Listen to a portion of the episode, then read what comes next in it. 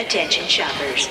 There are a wide variety of Crossrip items available in the gift shop. Sweatshirts, smartphone covers, an exclusive t-shirt designed by Dapper Dan Schoening of IDW Comics fame, and more on the way. All proceeds go towards our servers, so this remains the only ad you hear on the show. Go to ghostbustershq.net slash shop to get yours today. I like that shirt, friend. Hey there, fellow conductors of the metaphysical examination. Welcome to the Crossrip. We've got a fun one uh, coming up for you. We're going to be talking about the second half. Well, it's actually more like the second two thirds of Ghostbusters' Daughter by Violet Ramis Stiel. Uh, yes, our book club has reconvened. Our friends from the Ontario Ghostbusters, Briley and Solange, are back. Uh, we will be talking about uh, the entirety of the book. We have your voicemails and thoughts coming up here. It's going to be a fun discussion. Get ready. Here we go.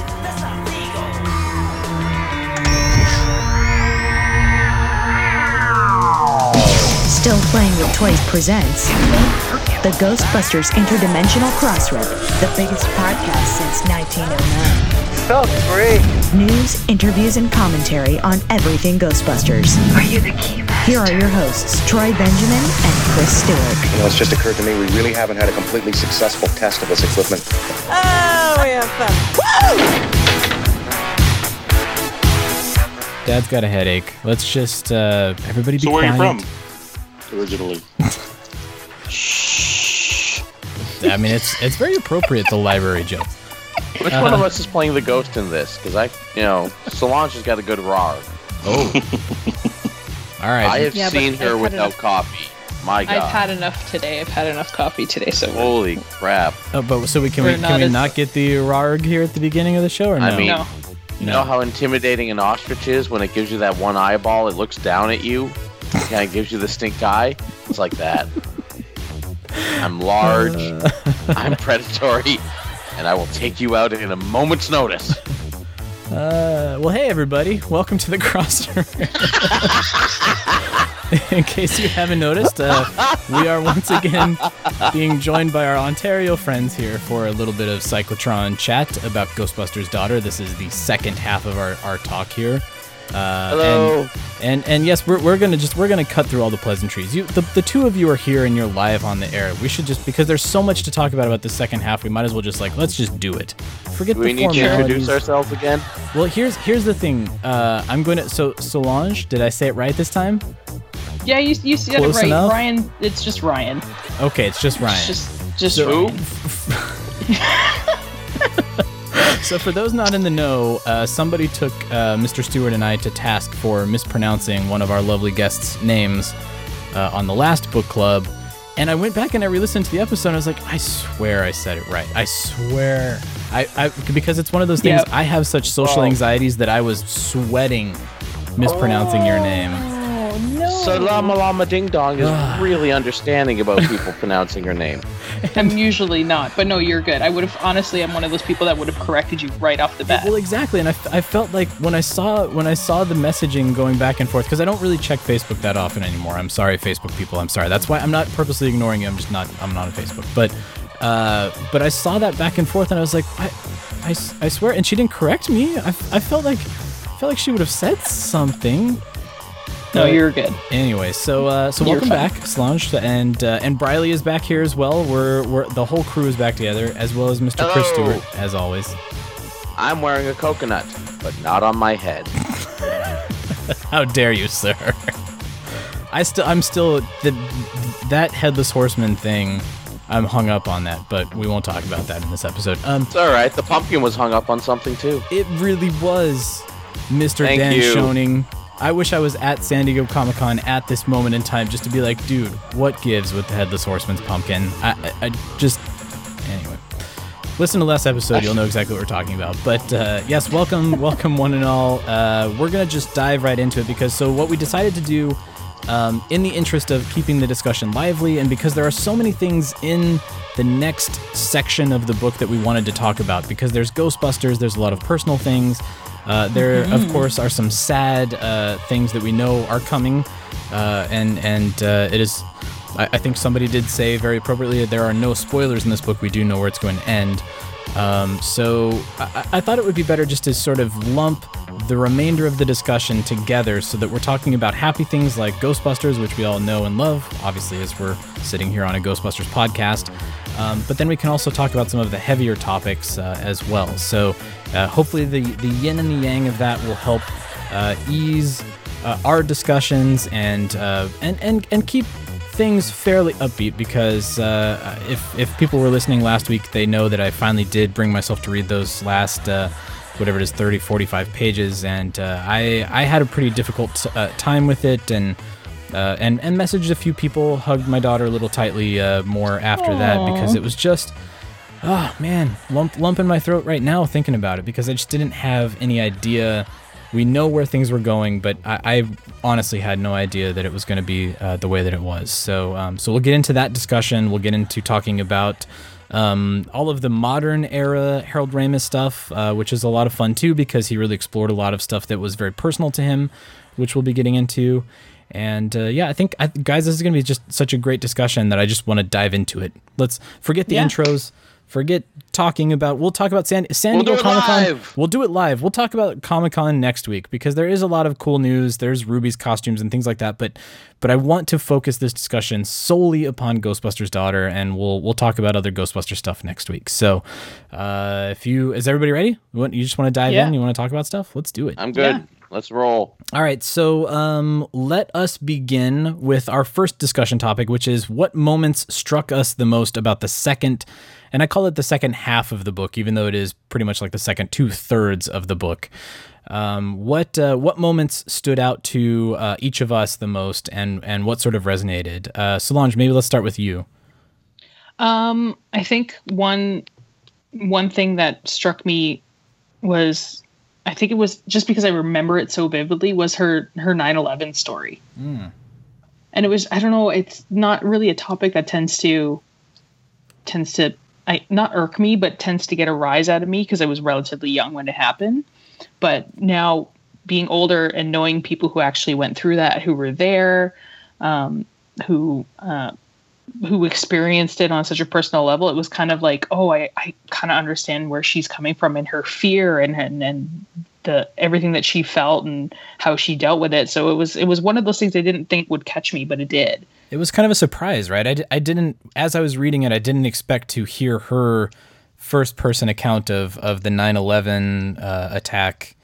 It, it was one of those where I was like, oh, that would make sense. She was in New York at that time. Uh, it, you're- it- I was not expecting it. It caught me by surprise, too. Yeah, that's one of them for sure. Well, yeah, it- it's it's kind of like the story everyone will have. If you were in New York at this time, I think everyone has one of these stories. Yeah. It may not be as dramatic as some others, but everyone has it because it affected all of them. It doesn't matter if you were at ground zero or a borough away, you still remember where you were. Mm-hmm. Hell, I was in another country and I remember where I was. Yeah. Where where were you when Kennedy was shot? Uh, where were you on September 11th? It's it's one of those dates that a lot of people Ironically enough, remember. I had air, airtight alibis for both. well, you're on the record, sir, so we'll continue moving. But uh, We're off to a great start here today. Yeah, so um so yeah, so that was, you know, she again because it's it's very we talked about it in our last book club because she it's her point of view obviously. It's her perspective on things and she does talk about she moved to New York City and she was was it she was a teacher at that point in time? I'm trying to remember. She I know she was going to, to school She for social was- work. She was literally just starting, uh, like her first day of class in a classroom. That's yeah. right. That's right. It was her first day, so she knew it that's- was yeah. memorable. Yeah. Um, but uh, yeah, I mean, hearing hearing that from her, and then hearing kind of how she, uh, you know, uh, sort of tried to find ways to cope with it, which a lot of people uh, had to do at that point in time too. Um, yeah, that that was. That was surprising. That was shocking. That was not what I expected in a, a Harold Ramis themed book to read. No. Yeah. Well, I think it's also that the second half of this book really is her present memory. Like this is the stuff she doesn't necessarily need to talk to her mother about and like what was I like when I was 3? Right? Like Yeah. she has active memory of all of this. She can tell Yeah. us from the first person exactly how she felt at some of these moments, right? Yeah, it becomes I a think lot less thing- anecdotal. Yeah. Yeah, I think the tone actually noticeably shifts, ironically, right around Ghostbusters when she actually starts recounting a lot more. I distinctly remember a longer set of events versus I have a flash of memory about doing this. Yeah. This half of the book has got a lot more uh, conversations with her dad that she recounts. Yeah. The first half is a lot of memories and little bits and pieces, but the the second half is, you know, it's almost constant her recalling conversations she had with him. Yeah. Uh, Br- Well, I'm uh, trying to was think it, if there's anything anything Solange, else. that yeah before before we move The- on was there anything else that really stood out to you The secret sister. Yeah, Yeah. well, Secret yes yeah Yeah. I feel like well maybe I- this is a good because that's not one of the discussion topics um so maybe this is a good opportunity to kind of get into it what what were your impressions of of that and how it was handled and and what, so was she aware as well that Harold was her father growing up or not not until she was No. older right No. Not yeah, until she was older. I like I think we're led to believe almost right before they arrange a meeting and they have the the big the whole family kind of goes to meet her and then Harold goes in first and the family's kind of waiting outside saying, "Well, how is she going to react? Do we get a sister or or is she going to say this is too much for yeah. me?" Right? Yeah, because she like the mom reached out to him and was like, she knows everything. And by this point, I think she was, oh god, I can't recall how old. But pr- prior to that, Violet knew, right? Because she remembered going to the hospital and then she remembered reading in the diary that. In fact, on page 145, Yes. according Oh, here to we my go. sticky note, it, Here that we go. is, in fact, the title, the chapter titled "Mystery Baby." Mystery baby. Yeah. So, and, and the Makes confirmation sense. came from the, the diary, right? That, that she Yeah. had known and then she sort of played coy and tried to uh, get, get them to fess up to it. Uh, but, um, I mean, it, it's, it's very interesting how certain people react in, in that sort of instance. You would think that they would embrace her with open arms. And it's it's funny having just watched, I think it was uh, Sundance just did a vacation marathon, and I had completely forgotten that the second vacation movie was directed by Amy Heckerling, which kind of put things in a totally different light when I was watching that movie, and I thought, oh, oh, interesting. I wonder. I mean, knowing knowing that they were friends and colleagues, I wonder at what point this all occurred. But um, but yeah, I mean, it seems like uh, Harold's family embraced her with open arms. Maybe her extended fam- Molly's extended family was not quite as accepting about it. So, having seen the entire vacation series, presumably back to back, do you find that the Clark Griswold character is portrayed a little less positively in the second one? Because in the first one, uh, Violet talks about Clark. Gli- Gli- oh man, Griswold Being- put a little bit more rum in your tea there, Bradley. Greaseball, I, I have Gristle, yet to begin to defile Clark. myself, thank you. But how the Clark Griswold character is something of the idealized version of a dad that Harold Ramis had, right? Do you find that the the polish is off in the second one? Like he's played a little bit more buffoonish? he is is. that He's a little more deplorable in the second movie. Yeah. Yeah, is that Amy's influ- influence, or is that the natural kind of oh. Flanders Oh, that's interesting. Flandersization of the character where, hey, everybody got a big laugh when he acted like an idiot, so let's have him act like, like an idiot more. Oh, I mean that that might. I mean the timing would work out r- relatively closely to when this might have gone down. So yeah, may, maybe. I I mean because you I- abs- you're absolutely right. Like in European Vacation, Clark Griswold is uh a, a not not the best. He's he's not the endearing dad. Well, as Yeah, endearing as somebody the- who almost has an affair with Christie Brinkley in the first movie could be, but like, um, you know, yeah, because the first one- one's all framed as he wants to give the great American vacation to his family. He wants to be the dad that he always thought his dad was, right? yeah, And the European vacation always seemed like he's out to get a free thing. He's out for his own sake. Yeah, he He's wants to take the video of his wife, uh, and and who cares what happens to that tape? Um, uh, yeah, that's that's really interesting. Well, and there is an anecdote in the actual book too, isn't there, where Harold says something to Violet, like, "Do you remember?"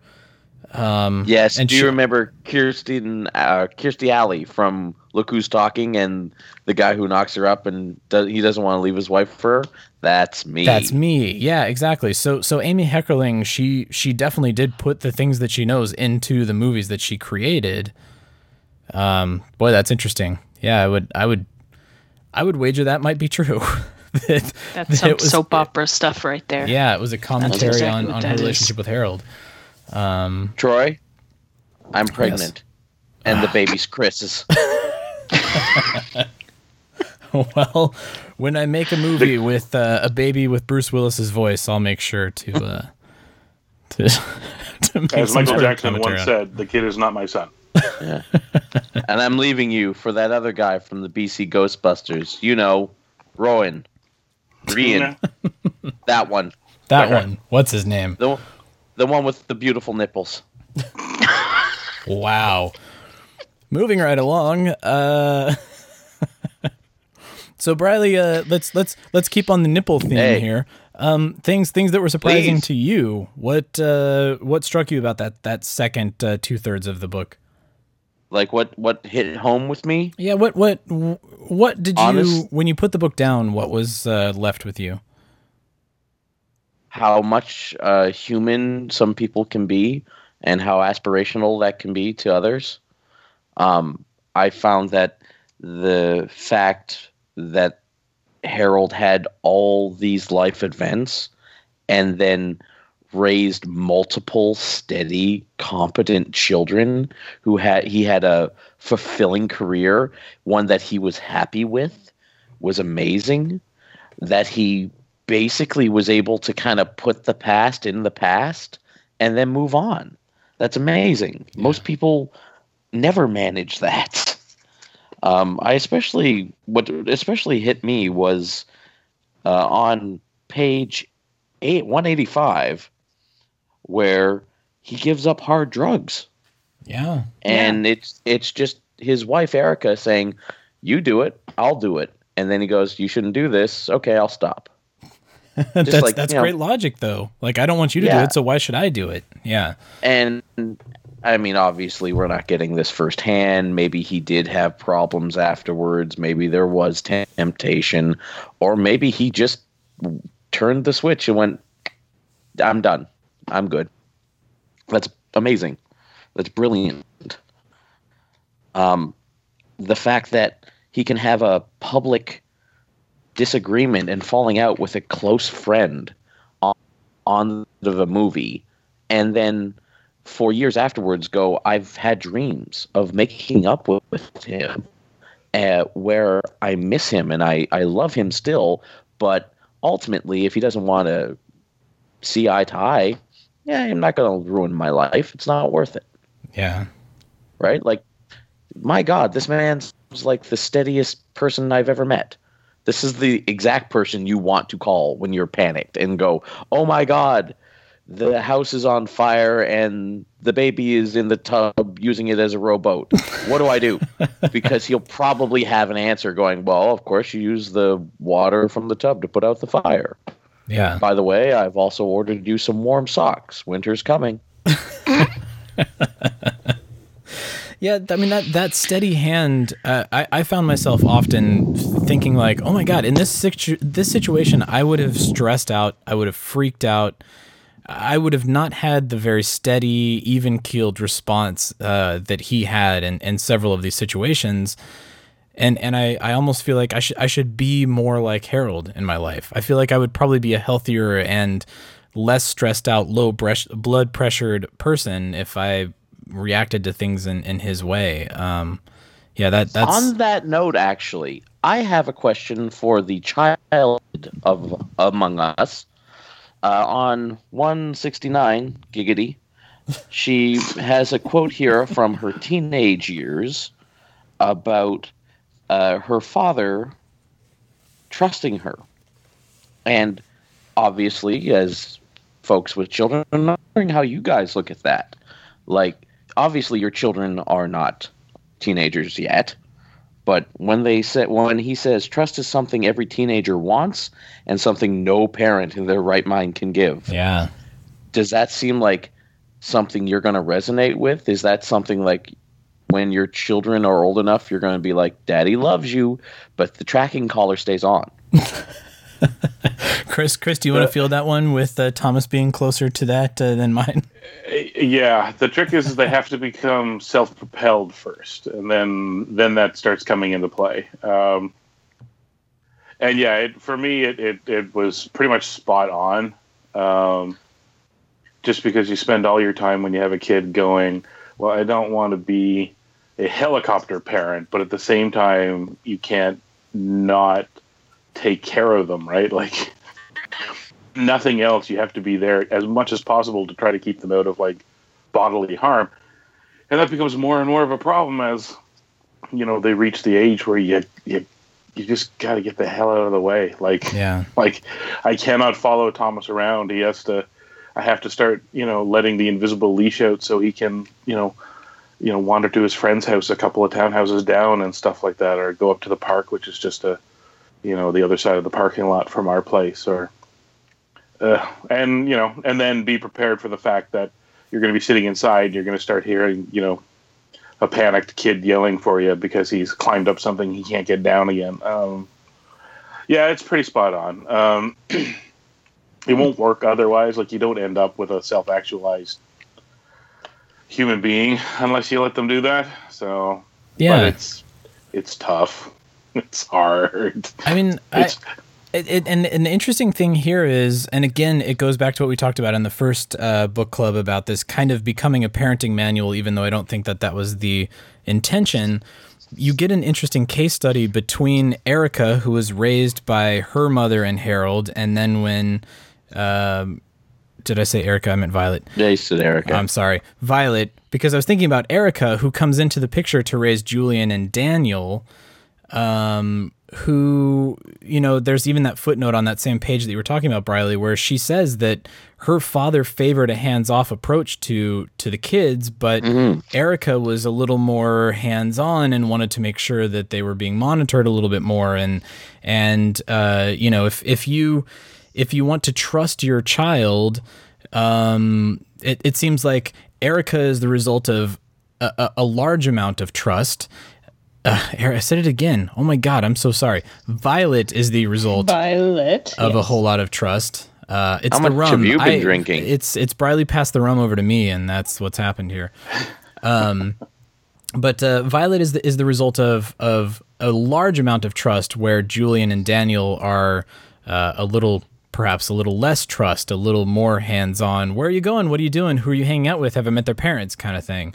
Um, So it's it's kind of interesting to see those those two in conjunction with each other. Um, and I feel like Violet turned out she she she wrote a wonderful book. Uh, she has kids of her own. It seems like she has a, a, a pretty good head on her shoulders uh, from the words that are on the pages here. So, um, you know, uh, the the hands off approach may actually work.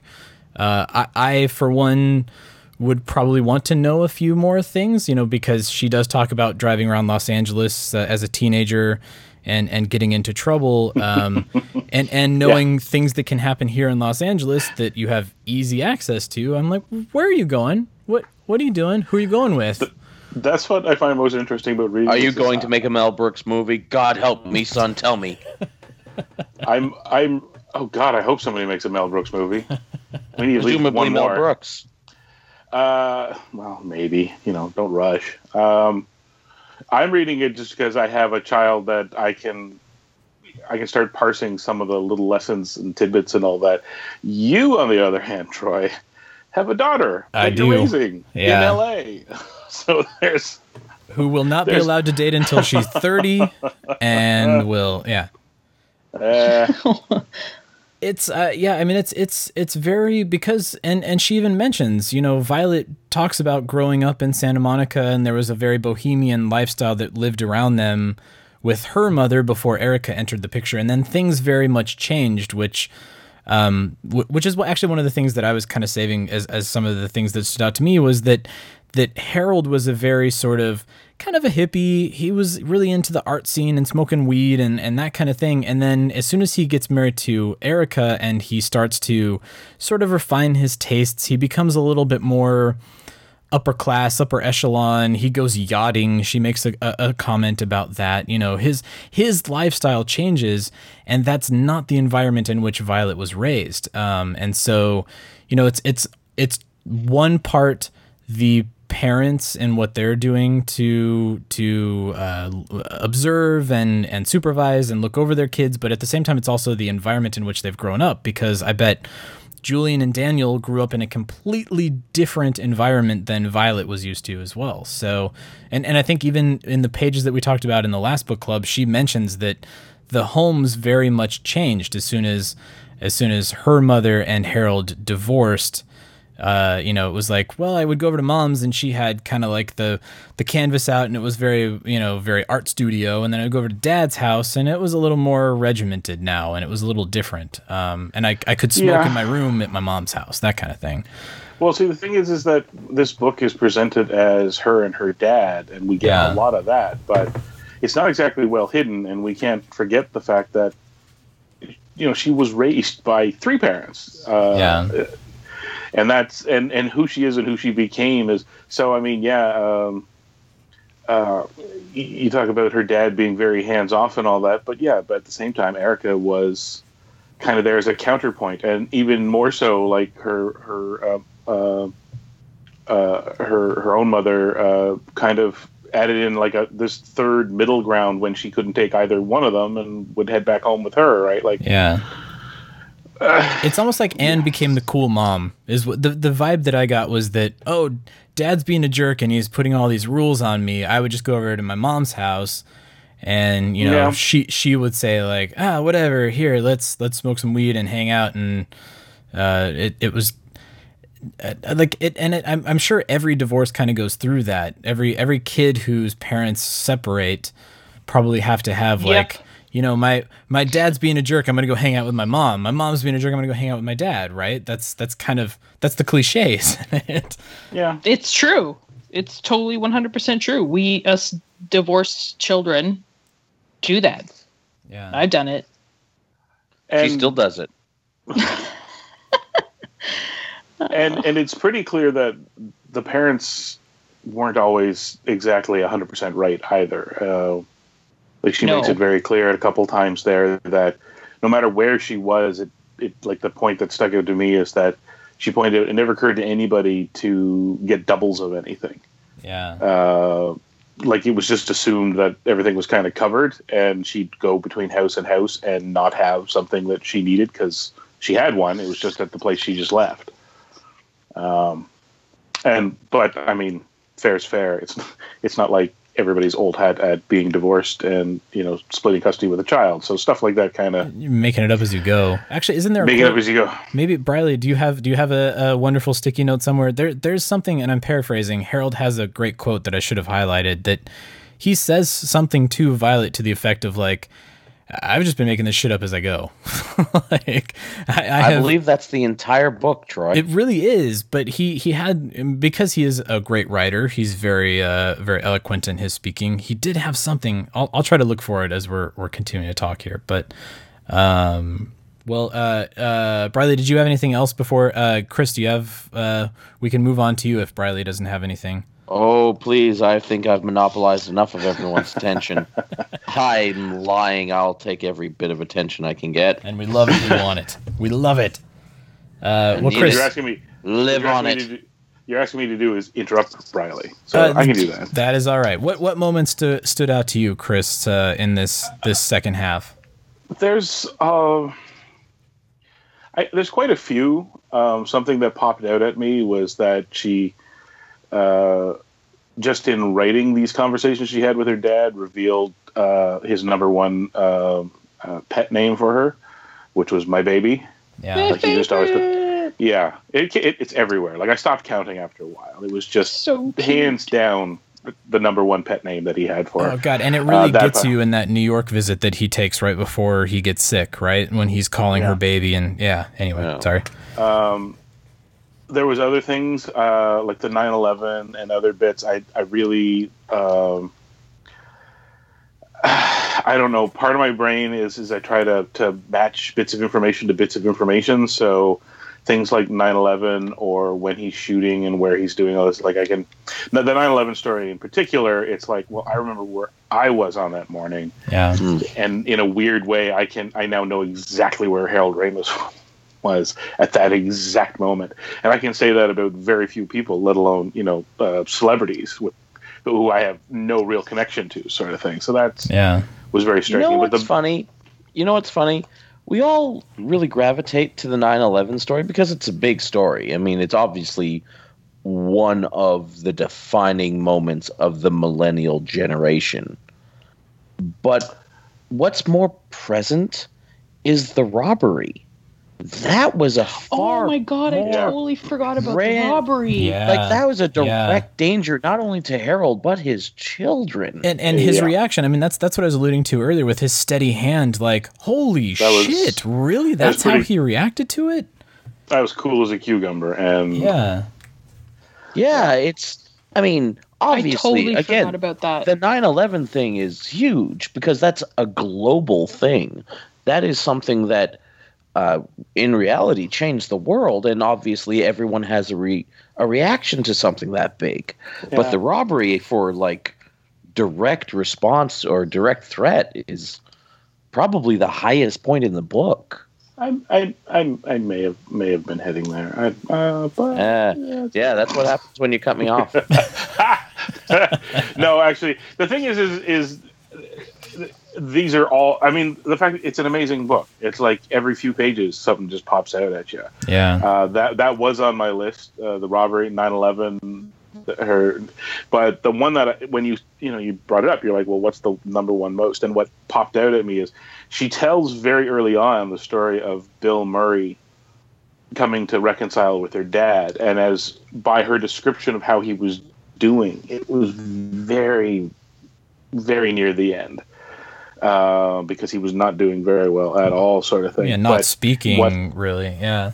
yeah what got me at the end was what popped out at me is she talked about who um, it's actually really kind of the one of the sad points about outlining is that everybody was telling them to well if he gets back on his feet he doesn't want to be negatively impacted by what's going on now so they didn't really tell people about it much and as a sad you know he in that end he was he wasn't really res- getting a lot of people, you know, reaching out to him and all that. She wasn't getting a lot of moral support because a lot of people didn't know and all that. But she listed off the people who were still coming by, and on the list was, you know, lifelong friend was uh, uh, Brian Doyle Murray. Yeah. And what popped out at me is it's never said, but I would put dollars to donuts. That's why Bill came. Yeah, Brian probably the- cause his brother and said, His brother- hey, 'cause it get your very- head out of your we- ass." Yeah. we know there's no, we know for a fact Bill Murray is nigh impossible to get a hold of in a timely fashion. Yeah. But if there's one person who would be able to call him up and say, Harold is not in a good spot. If you ever wanted to do something about this, you got to do it now. I think, like I said, it was never really said, but I, that's what popped out at me. Is I, Hmm. I, I, I would it makes sense. Yeah, That's Yeah. that's very insightful. So that makes a lot of sense. That's what I got. I don't know. Maybe. unless, unless we bump into to Doyle Murray on the street, I don't know that we'll ever know, or that he'd even admit to it. But that's Brian, That's if you're guess. listening, yeah. Yeah. Reach out to us. call. We we'd Well- love to talk. Yeah, well, it's- it's presented early on that he showed up, and we all just take it for granted that oh, when somebody's sick, the word gets out, and then she says out later on, word was not given to be given out, like it was just not done. But then he actually made it practically in the nick of time, and I'm like, I honestly think his brother, one of the few people who obviously could just call him out of the blue and say, pick up, pick up, pick up, pick up, pick up, and Oh, he one hundred would. percent. Yeah. Yeah. Yeah, so And, and I feel like we'll talk about that more later too, because that that was really surprising to me that not a lot of people knew that he was as as sick as he was, uh, and and where he was, and the condition that he was in, um, Yeah, that and we know this. We know this for a fact because we were smack dab in the middle of the TMZ internet age, and we knew nothing, about it Yeah, until the end. Like Yeah. only then did we know. Um, I, yeah, it's just like, and I mean, even even those of us who were talking to people who were talking to him and all that, it just nothing was, re- you know, nobody was even saying, ah, I don't know. So it was, yeah, like it was really isolated, and and it should like in any other circumstances it wouldn't have been. Like we live in a world where people are clamoring to get into hotel rooms to take a picture for you know the the the daily rags and all that sort of thing and yeah we just nobody knew in the internet age nobody knew that he was dying for Yeah. years and he was dying he and loved his nobody knew. privacy. He it seems like I mean, except for the Yeah. Cheesecake Factory Well, thing, which yeah, we'll he loved about. his privacy until he wanted to tape. Yeah, right. but that's one of those that. amazing th those fantastic foibles that a guy was struggling to be as buddhist as he possibly could be in life and Yeah. still had these very petty materialistic moments Oh my goodness, yeah, the, the search isn't for that the- happiness. isn't yeah. isn't that human nature? Like you will shrug off and hand wave all the big things, but the one little thing is like that's the camel. That's the thing you won't pass on. You'll say no. I want that. I you know the will Dal- deal with everything else. you know the Dalai Lama at one point has got fuck that shit. Don't you know I'm the At least- Dalai Lama? Get me my table here at the. I'm not the Dalai freaking Lama. Give me the table. He's Italian. Yes, a lot of people don't know that about the Dalai Lama. It's a well kept secret. Um, It's a little part of Rome called Little Tibet. oh God, I love the visuals that that elicits. Little little Tibet in Rome. Um, but uh, all right, well let's uh, let's talk about Ghostbusters. Oh well, before we move on, I did want to talk about the Ghostbusters stuff, but I did find that passage that I was talking about earlier. Um, so it's it's on page three zero eight, and I don't have a sticky note. I'm sorry, I was lax, but I did Oh. find it. Um, it's it comes after Harold gives this very wise advice to Violet about the three C's, and that's why I actually had it highlighted because he he highlighted encouraging prioritizing uh, competence, confidence, and compassion, and that was one of the things that I, I took away from the book that, I'm going to try to do every day.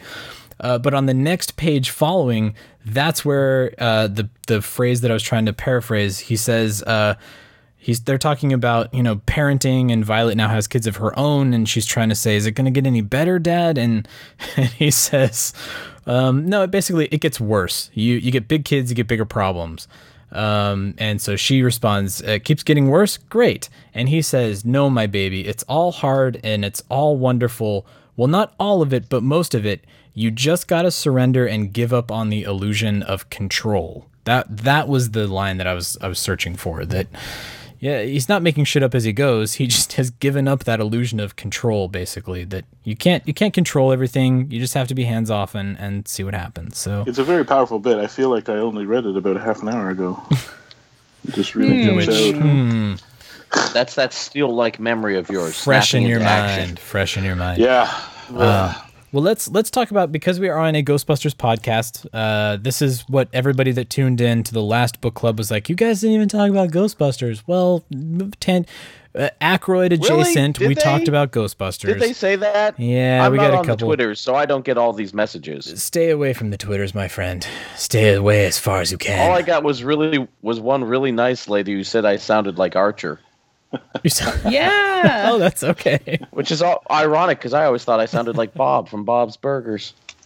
Uh, all right, I'll give you that. I'll give you Bob's. Not, I mean, Thank you. Not Archer. Not Archer at all. I know. Bob from Bob's Ah. Burgers, maybe. Nah. The, the book is is called uh, Ghostbusters' Daughter. so their Ghostbusters' argument Daughter, yeah. is invalid. The whole thing is about Ghostbusters. We did. So we there. did. There you go. But so let's let's let's spend some some of our discussion time here uh, talking about the Ghostbusters related content and.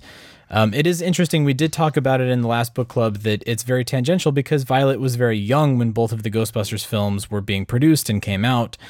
Um, but what what were some of, Now- of your observations, everybody? On I on have something stuff? right off the bat for this. Yeah, this. hit us. What do you got? All right. When they're talking about Ghostbusters 1, when they're talking about stuff flying off their belts and bits and bobs flinging away. There is not one true. person who has worn a Ghostbusters flight suit and the belt and all the gizmos and not had that situation. That's why you carry the Gorilla Glue in your breast pocket at all times, just in case. Everybody has Yeah. like gone down the stairs a little too fast, accidentally kicked their PKE out of the holster, sat Riley, down do you want to tell us the story about when you did the the costume contest and you lost your trap? Oh yeah. oh no, Uh, you lost your Oh, trap. yeah. I know. Uh, I lost more than my trap that day. I lost my innocence. This this took Uh, a that turn. This took a turn. Point. Way gone by that point. Um, it was at a convention. They were doing a costume contest, and I'd like to take this moment to say, not the Ontario Ghostbusters have never won a costuming contest, although we have entered multiple times. Uh, an officially recognized costuming contest we have never won yet, but I'm hoping to change that one day. So anyway, I was in this costuming contest, and now you know what the result was.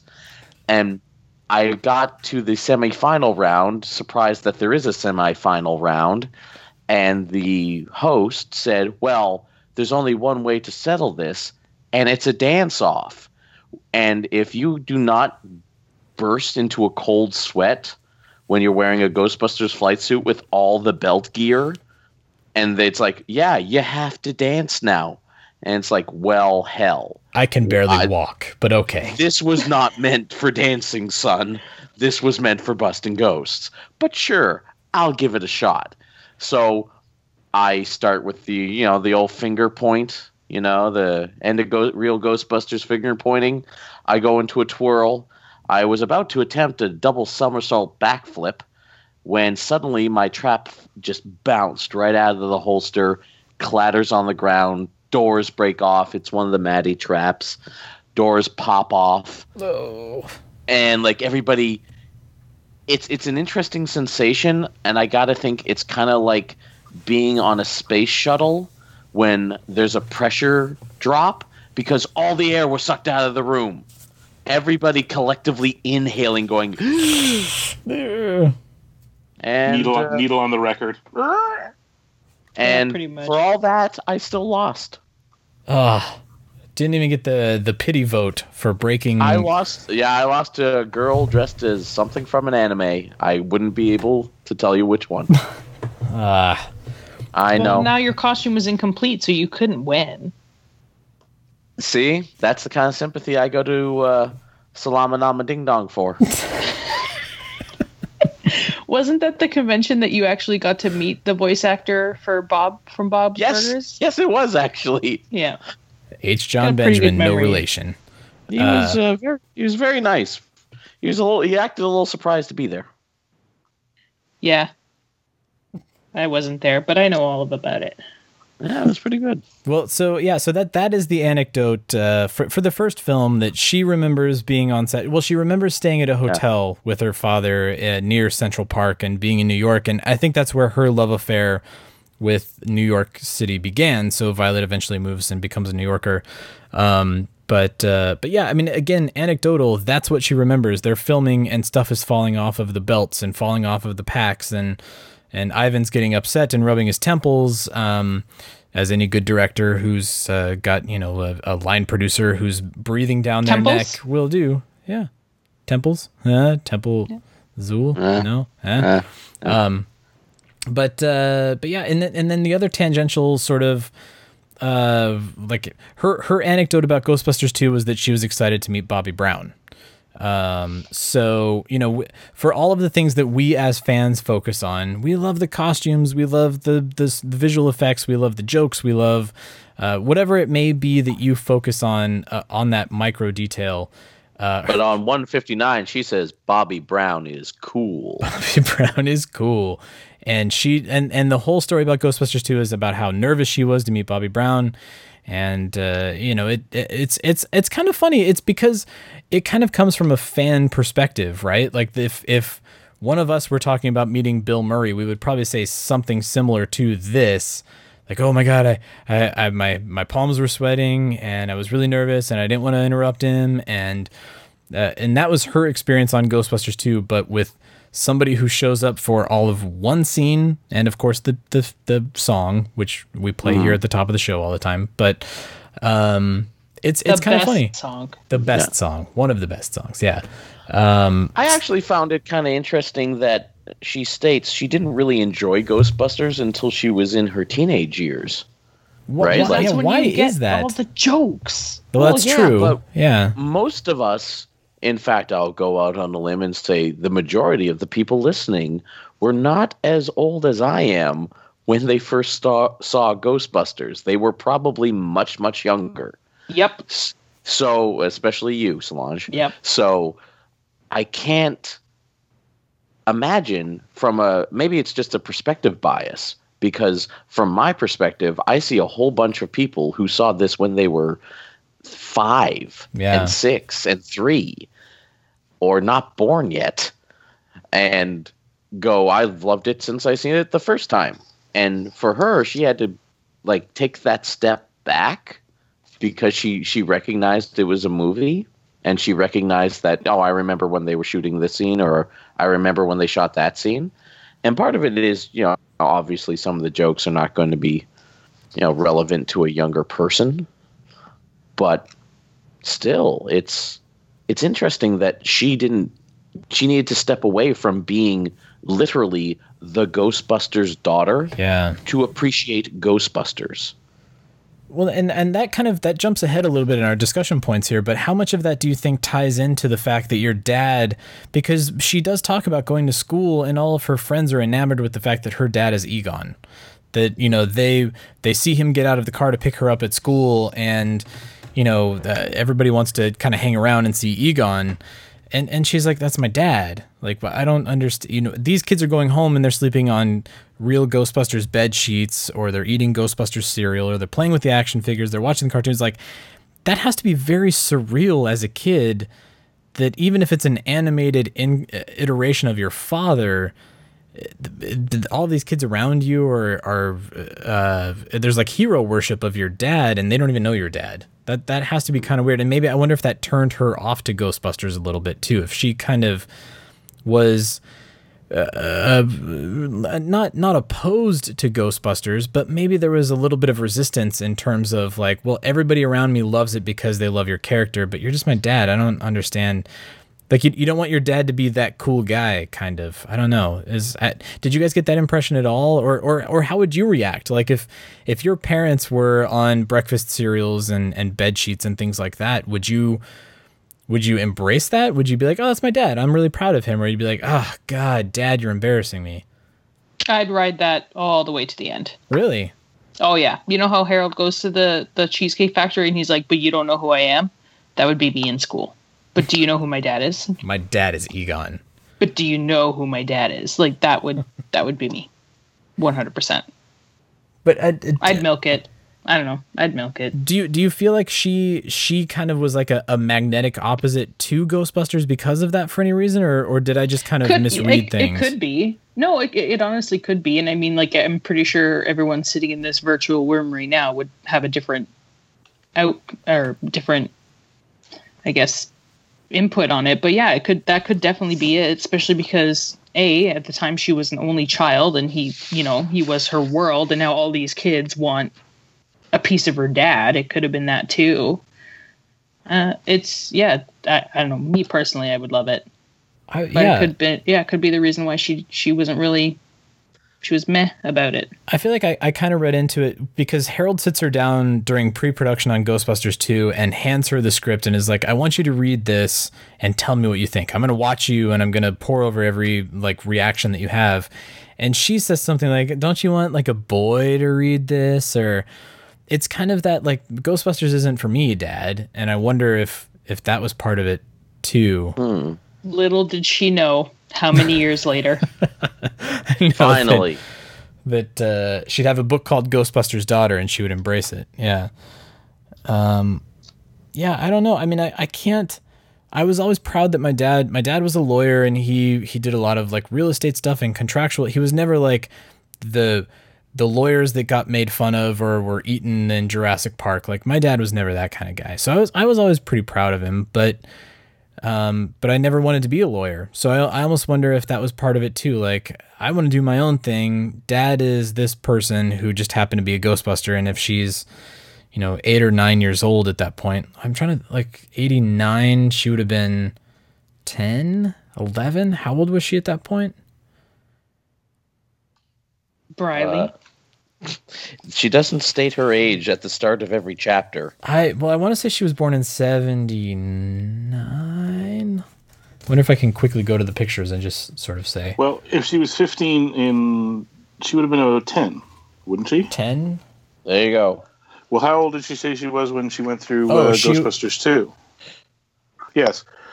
She was, born, I'm oh, she was perfectly born in no, that's 77. going with Christopher oh. Stewart's age of 10. Yeah, because she was No. in Greece in 1977. So she was And actually older I'm than wrong, 10. Man, an om- omnipotent force of interconnected people and 140 characters tell me I'm wrong. On your new Twitter account Please. that you just signed up for. I have no, No. Twitter account, folks. It'll be our, our Twitter. Good luck. So it means I will have to forward them all to Good luck, Ontario underscore Ghostbusters on Twitter and Instagram. um, yeah, so she was she was a baby in Greece in 1977. So I think she was probably uh, 11 or 12 at, at the point of Ghostbusters 2. So There's a photo here. New baby, new parents, 1977. Yeah.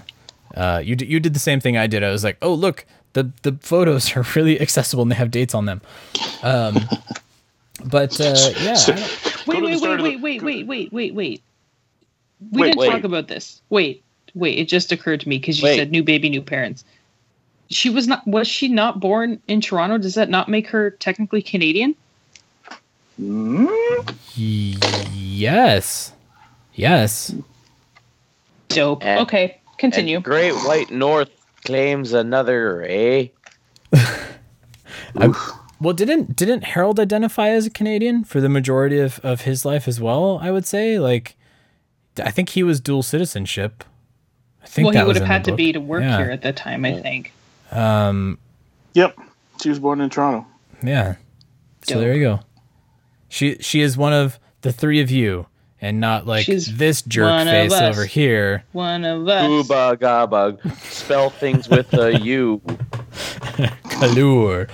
Um, but uh, I so, frankly don't know Zed. what you're talking about, eh?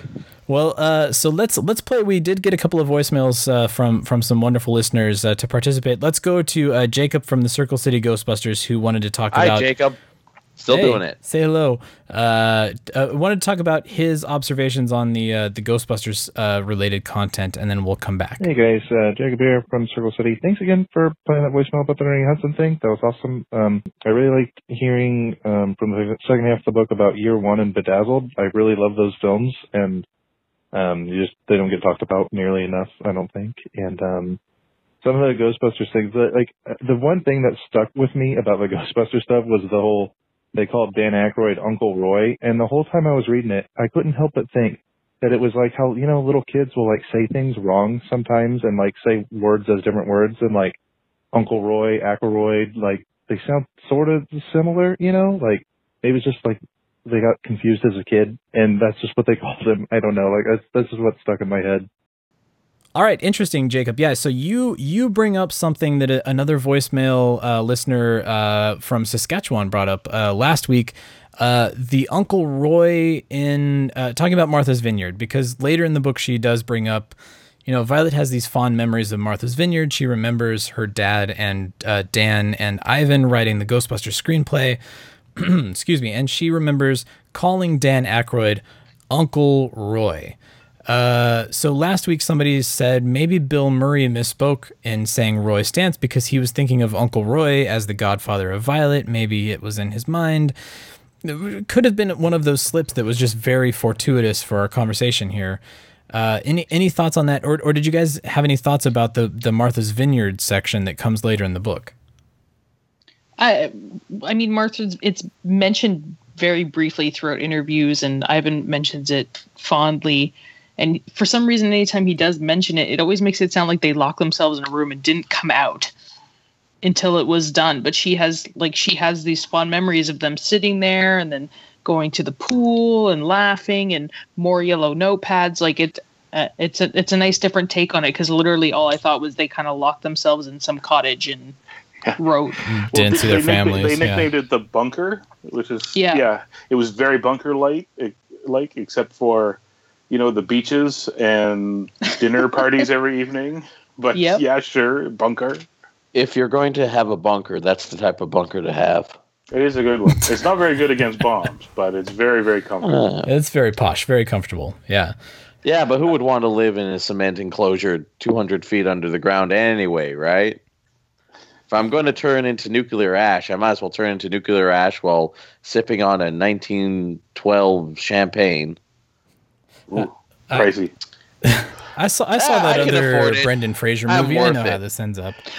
I was I- gonna say the, the the what was that movie with Brendan Fraser? I heard it. Someone just The mentioned Bla- it. Bedazzled. blast from the past. Well, no, or it's bedazzled. not bedazzled. Blast What's wrong past. with you? That's The that was Jacob. That was what Jacob just brought up was bedazzled. Blast breath blast from the past was the one that I was thinking of, where he's like the kid from the 50s or 60s that wakes up in 1990 and falls in love with Alicia Silverstone, and it's and a goofy movie. Christopher Walken is his dad. It's Yeah. the best. Again, Brendan Fraser. I mean, uh, Jacob brought up Bedazzled, and I love Brendan Fraser. I've got a soft spot for him, and and and she Me even goes into that in the book. Like Harold fought for Brendan Fraser in Bedazzled, even though the studio wanted somebody else, as they always do. George Um, of the Jungle?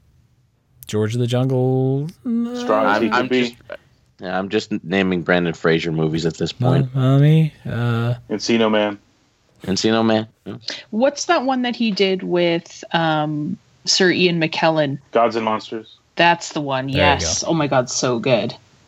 Um, I'm going to interject that uh, to Jacob's uh, point. Uh, great minds think alike because I had the same thought when I read it about the Uncle Roy thing, but the more I think about it, the more I I don't think that's the case. I think they're they're too independent, but uh, well, Bill was so hands off. I mean, Violet even makes a, a statement that he was the absentee godfather that yeah, never responded to anything. Well, so let's let's put it let's put it another way. Bill, at least as a young man, could be a, little self-centered. Maybe is a way to look at it, which suggests then that he may not be filing away things children have uh, decided to call Dan Aykroyd for two years to then accidentally bring up in a in a in an interview. But the other thing is, there's no indication how long or how often he was around. That's a good Uh, point. Yeah, that that Dan should have figured in more, and I think I think it was Craig Goldberg who even said something like, "I was surprised Dan Aykroyd didn't figure more into this book. That Violet Yeah. didn't have more interactions with him." Well, Well, he is also not the point of the book. Yeah, sure, sure. I mean, as Well, much no. as we all want to hear good Harold and Dan stories, but this is this is the thing. This this drives home the point that we'd like to think that everybody we like all hangs out together, and they don't. I mean, it's not necessarily animosity. It's just everybody has their own life, and not everybody's life overlaps. And and and Dan's and and Harold's kind of overlapped in you know fairly limited ways over there. But the thing about writing Ghostbusters is, and she even mentions like Belushi was alive at the time when they were working on that. Like she mentions Belushi in that in that bit. She mentions his wife. Is it his wife? Yeah. Or Okay. uh, or So a may be. Belushi's wife. Yeah. Because I think I think Judith, yeah, she was part of the Martha's Vineyard thing that they would have dinners with her. I may have just decided that it was slightly earlier. I mean, I know they wrote the script pretty quickly the year before. Was it the summer before they went into production in the fall? I can't remember. Mm-hmm. It was. Yeah. quick, and he was yeah he was already passed You, by you then. Maybe believe. because she does she mentions Belushi earlier in speaking of her like her her father Yeah. talks about John Belushi as like a force of nature and and um, Yeah. she she sort of Well- mentions him yeah She mentioned er, the the being carried around like a prop at a party. She then talks about these parties. So it's I I would guess that he may have been at some of them. Yeah I don't I don't know that I'd hook up the two points, but like I said, I had the same thought. that was the I think you're talking about the trick baby uh, section because that that's actually now a, a phrase that I've coined for my daughter because we'll go around and Trick it was baby? like oh she's so cute I'm gonna have kids and I'm like yeah she's a trick baby get ready Well, wasn't wasn't she talking about carrying her over her shoulder? Like that, that suggests an older child than a, a baby. Oh, maybe. I Oh, oh, that's right. That was Gilda Radner that was calling her the trick baby. Trick Uh, baby. Yeah. Where yeah. She, she described it as he would carry her over his shoulder like a sack of potatoes. right. something like that. Right. So, yeah.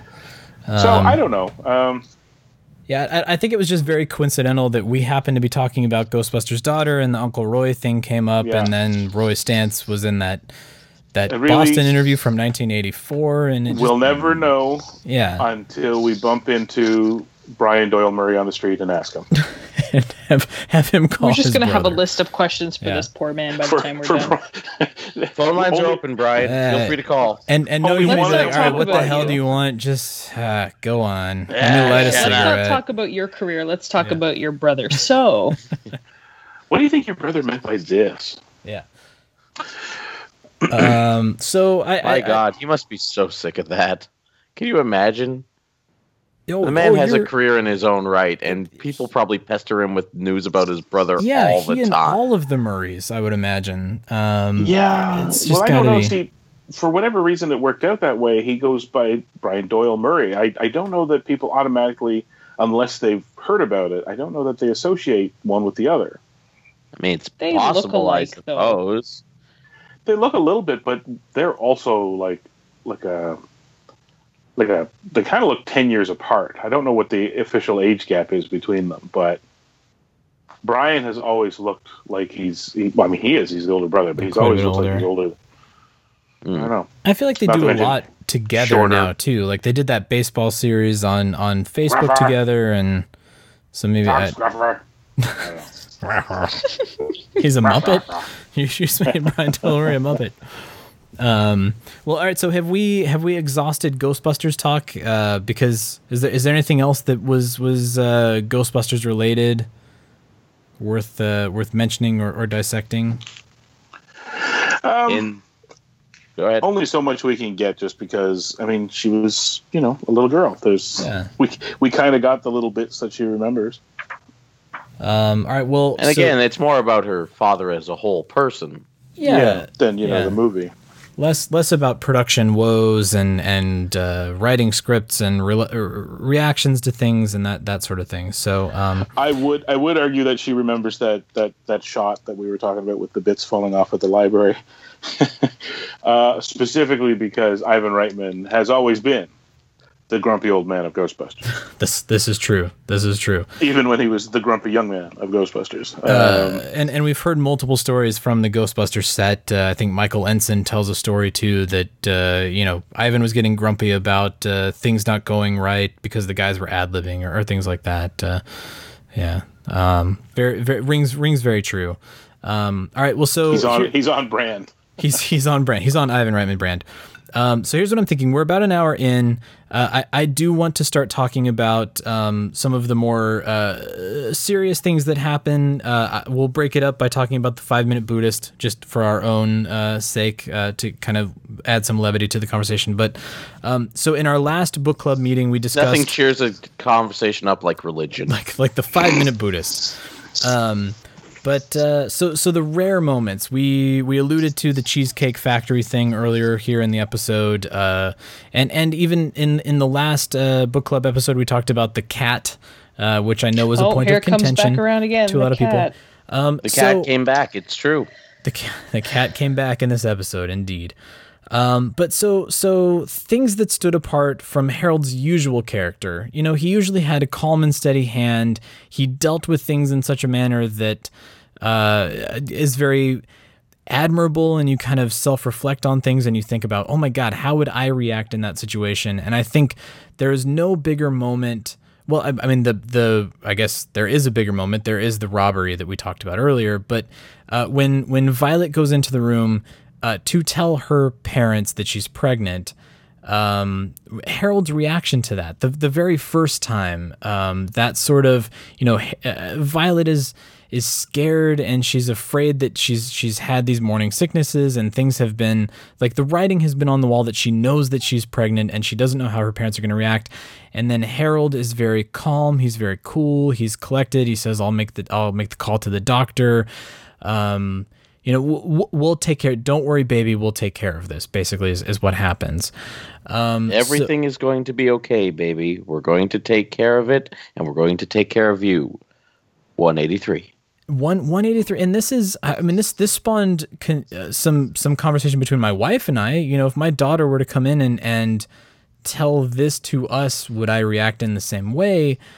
Um, and and without getting, we don't have to we don't have to dive into the the moral or the political um, connotations of things here because I don't I don't feel that that's appropriate f- for this discussion. But just in terms of Harold's reaction, um, you know how how is this completely and wildly different from the person that he is that's at the cheesecake factory demanding a table because nobody knows who he is.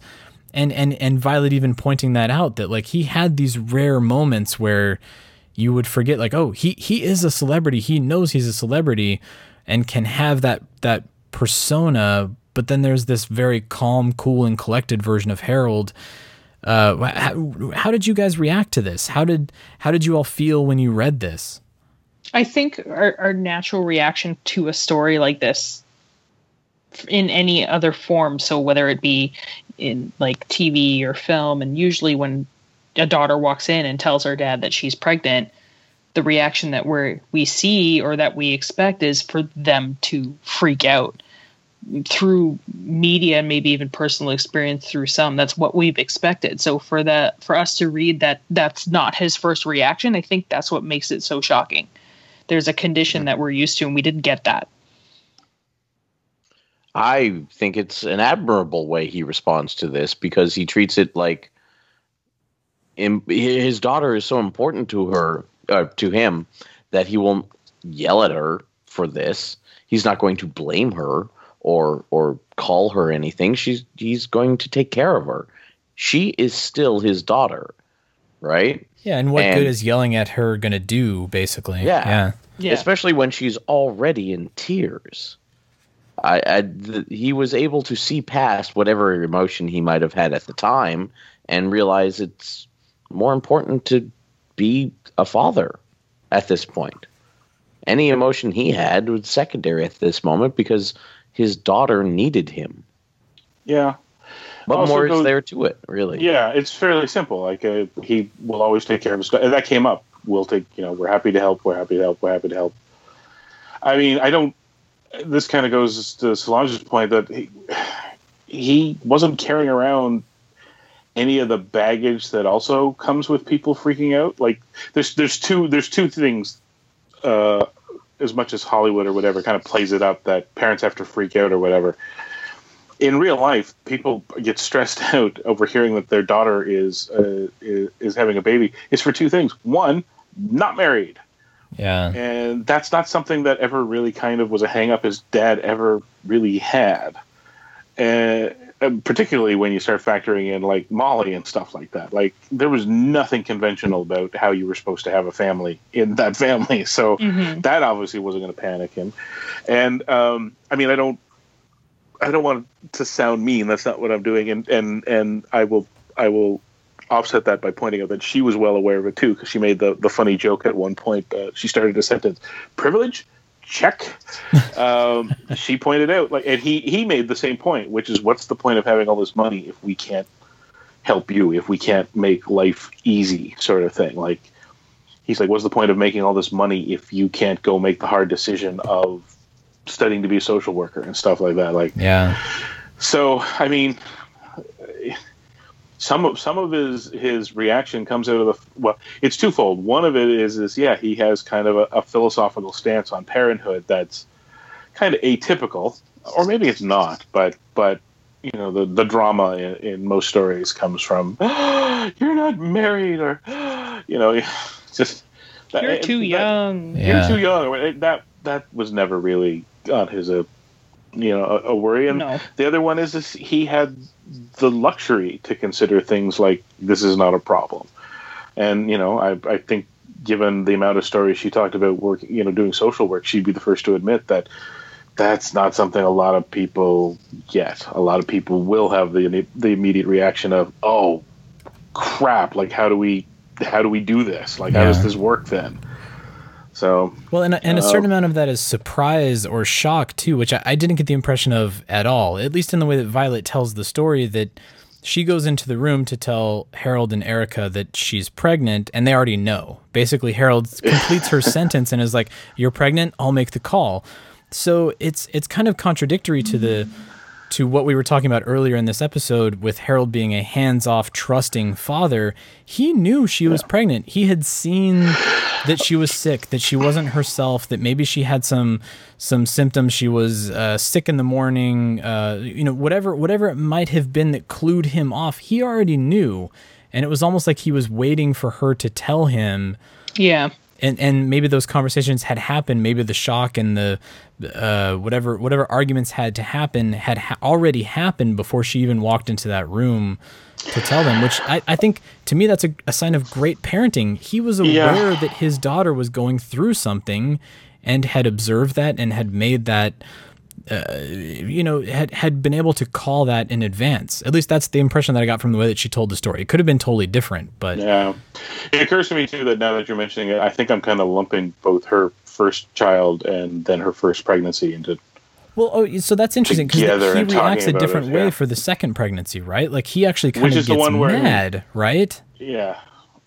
But it's also the one where he came around fairly quickly to say, "We will help you with this decision, like to take care to to have the kid." Um, That that I brings just up- realized yeah, I was that's speaking to a slightly different point than you guys. Well, no, no, that's that's actually. I, I'm glad that you brought that up because I had completely forgotten about that. When she does have her first son, right?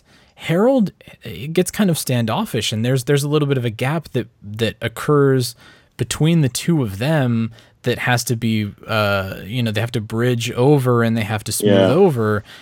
I had completely forgotten about that. Well, that, if I recall correctly, was him being mad because he saw it as a shutting down of her potential. Uh, and I think there's even a, The the everyone. Oh. I think there's a line in there where it talked like, like yeah, you're gonna have a kid, which means everything everything shuts down. But that's kind of when the the th- the stuff I was talking about came up. Is that when he kind of came to grips with it, he he he real it was the one of the first times he pointed out we'll help you do this because it'll allow you to you know finish school and stuff like that and uh, uh, which he did and uh, and then 9-11 happened so there you go uh, no i don't that was later on Yeah. It's. I mean, Or that was uh, earlier, rather. Does does this show? I mean, as much as we idealize him and we, uh, you know, I, I I put Harold. Well, I was about to say, don't forget when she had her baby, her second baby, or when she had her second pregnancy, uh, and they were having this standoffish moment. Like they needed Erica to come in and tell her, "Look, swallow your pride and talk to your dad." right. And yeah. even then, uh, she says very blunt, bluntly, we had to have a couple therapy sessions just to work things out. Like there was a, Yeah. a, a barrier there that they had both put up, and I- it's not That's said like it's a big tearful thing, and we you know through we, we hugged it out and so on. But clearly there was enough there that he was still kind of going, "Well, you're so young," or who knows what. But there, he clearly thought there was a problem. Yeah, that's that kind of goes to my last point too. Is that they have this luxury of things like therapy to take care Oh, of. yeah. Like I forget the gentleman's name, John something, but he was the opener for Lewis Black, and he has got a bit in his about about as a man dealing with his his emotions and things like that. It's like uh, he doesn't let them out; he packs them in. Pack, pack, pack. Pack, pack, pack. He had this this pack, pack, pack. Most people have to pack, pack, pack, whereas they got to they they got the therapy hatchet out. Um, you know, that's uh, that's obviously a bit of an unusual advantage. Yeah, well, But um, and and you get you get Violet's perspective on things too for that for that second pregnancy. I think she calls it a get out. She had a, a get out of jail free card that she had utilized in the first experience, and then she didn't necessarily want to do the second Yeah. time. Um, and and maybe H- Harold saw things like you were saying that you know if she became a mother and she had those responsibilities and she hadn't quite figured out her own lot in life. Uh, You know, she she was still his baby. There's no way that his baby should have another baby quite yet. Um, you know, maybe it was Yeah. it was part of him just being human. Maybe he was just being a dad who wasn't quite ready to come to grips with being a grandfather quite yet because you know his his baby was still trying to find her way and he wanted to make sure that she was settled and okay before that occurred. Um, and and He- meanwhile, she didn't yeah. want to she didn't want to go through the process of another abortion just because she had already been through it and she and and and it does it has an emotional toll and it weighs on you and and she she didn't want to go through that again. Well, it. I mean, s- certain bits where it was it's played up a lot more, but I I think there's a number of instances where we can look at it and it just comes out that you know, for all his laid back and philosophy, he had you know he was just an average human being with uh, you know human being uh, reactions to things, and so for example, her um, uh, relationship with Keith, there was a, a little bit laid out there that amounted to they weren't quite down with it, but then got to meet him and got to know him, and all of a sudden, you know, got to the point where he was part of the family, even beyond, you know, spoiler, uh, beyond them breaking up later on. Yeah, yeah. Keat Keat was an instrumental factor when Harold got ill, Yeah, um, or or even with the wedding too. Um, yeah, yeah. Again, another. It it blows by. It's just a, a short paragraph, but but showed that his first reaction was kind of. I don't know, and then you know, given enough time to think about it and and assess, and it Well, got I to think it was where- also the Keith is the one with the cheese. No, with the uh, carrot cake. right. Yeah, well, that's, The one, that's announcement one of of the the things baby, that, right? that won him over. Yeah, that's that was that was when he knew that this guy was actually thinking about his daughter and all this, and and yeah, and like I said, it's it's very poignant then that when Harold was not able to go to her wedding later on, and given how hard that would be for Keat, Keat went to Harold to be with him because he couldn't travel, and the two of them, I guess it was like they said, it was a week. Like the two of them hung out together for a week. Uh, so yeah, I mean Harold didn't just accept him; he kind of turned into another son. Which again, it's kind of crazy how many freaking kids this guy Yeah. took on. Uh, Amaya is one that we haven't even touched Oh yeah, on. to the point that they adopted. Yeah, which I had no idea. Yeah. Was, was that was that a proper adoption, or was that I don't just sort think of an so. exchange I think it was into again a informal. gov, Yeah. Yeah, it was a formal super adoption, sort of informal. like like Keith, like it was just like, well, you're part of the family now. Um, So I have a question because you're both dads. Now, one obviously daughter, one son. How would you guys react to either having your daughter tell you at a young age, "Hey dad, I'm pregnant," or Thomas coming to you, Chris, and being like, "Hey dad, I knocked up my girlfriend." Like what like I mean it's hard cuz you guys they're so young, but what do you I'm- think after I'm going to be reading first this- and say I Why- ship the Troy Chris children.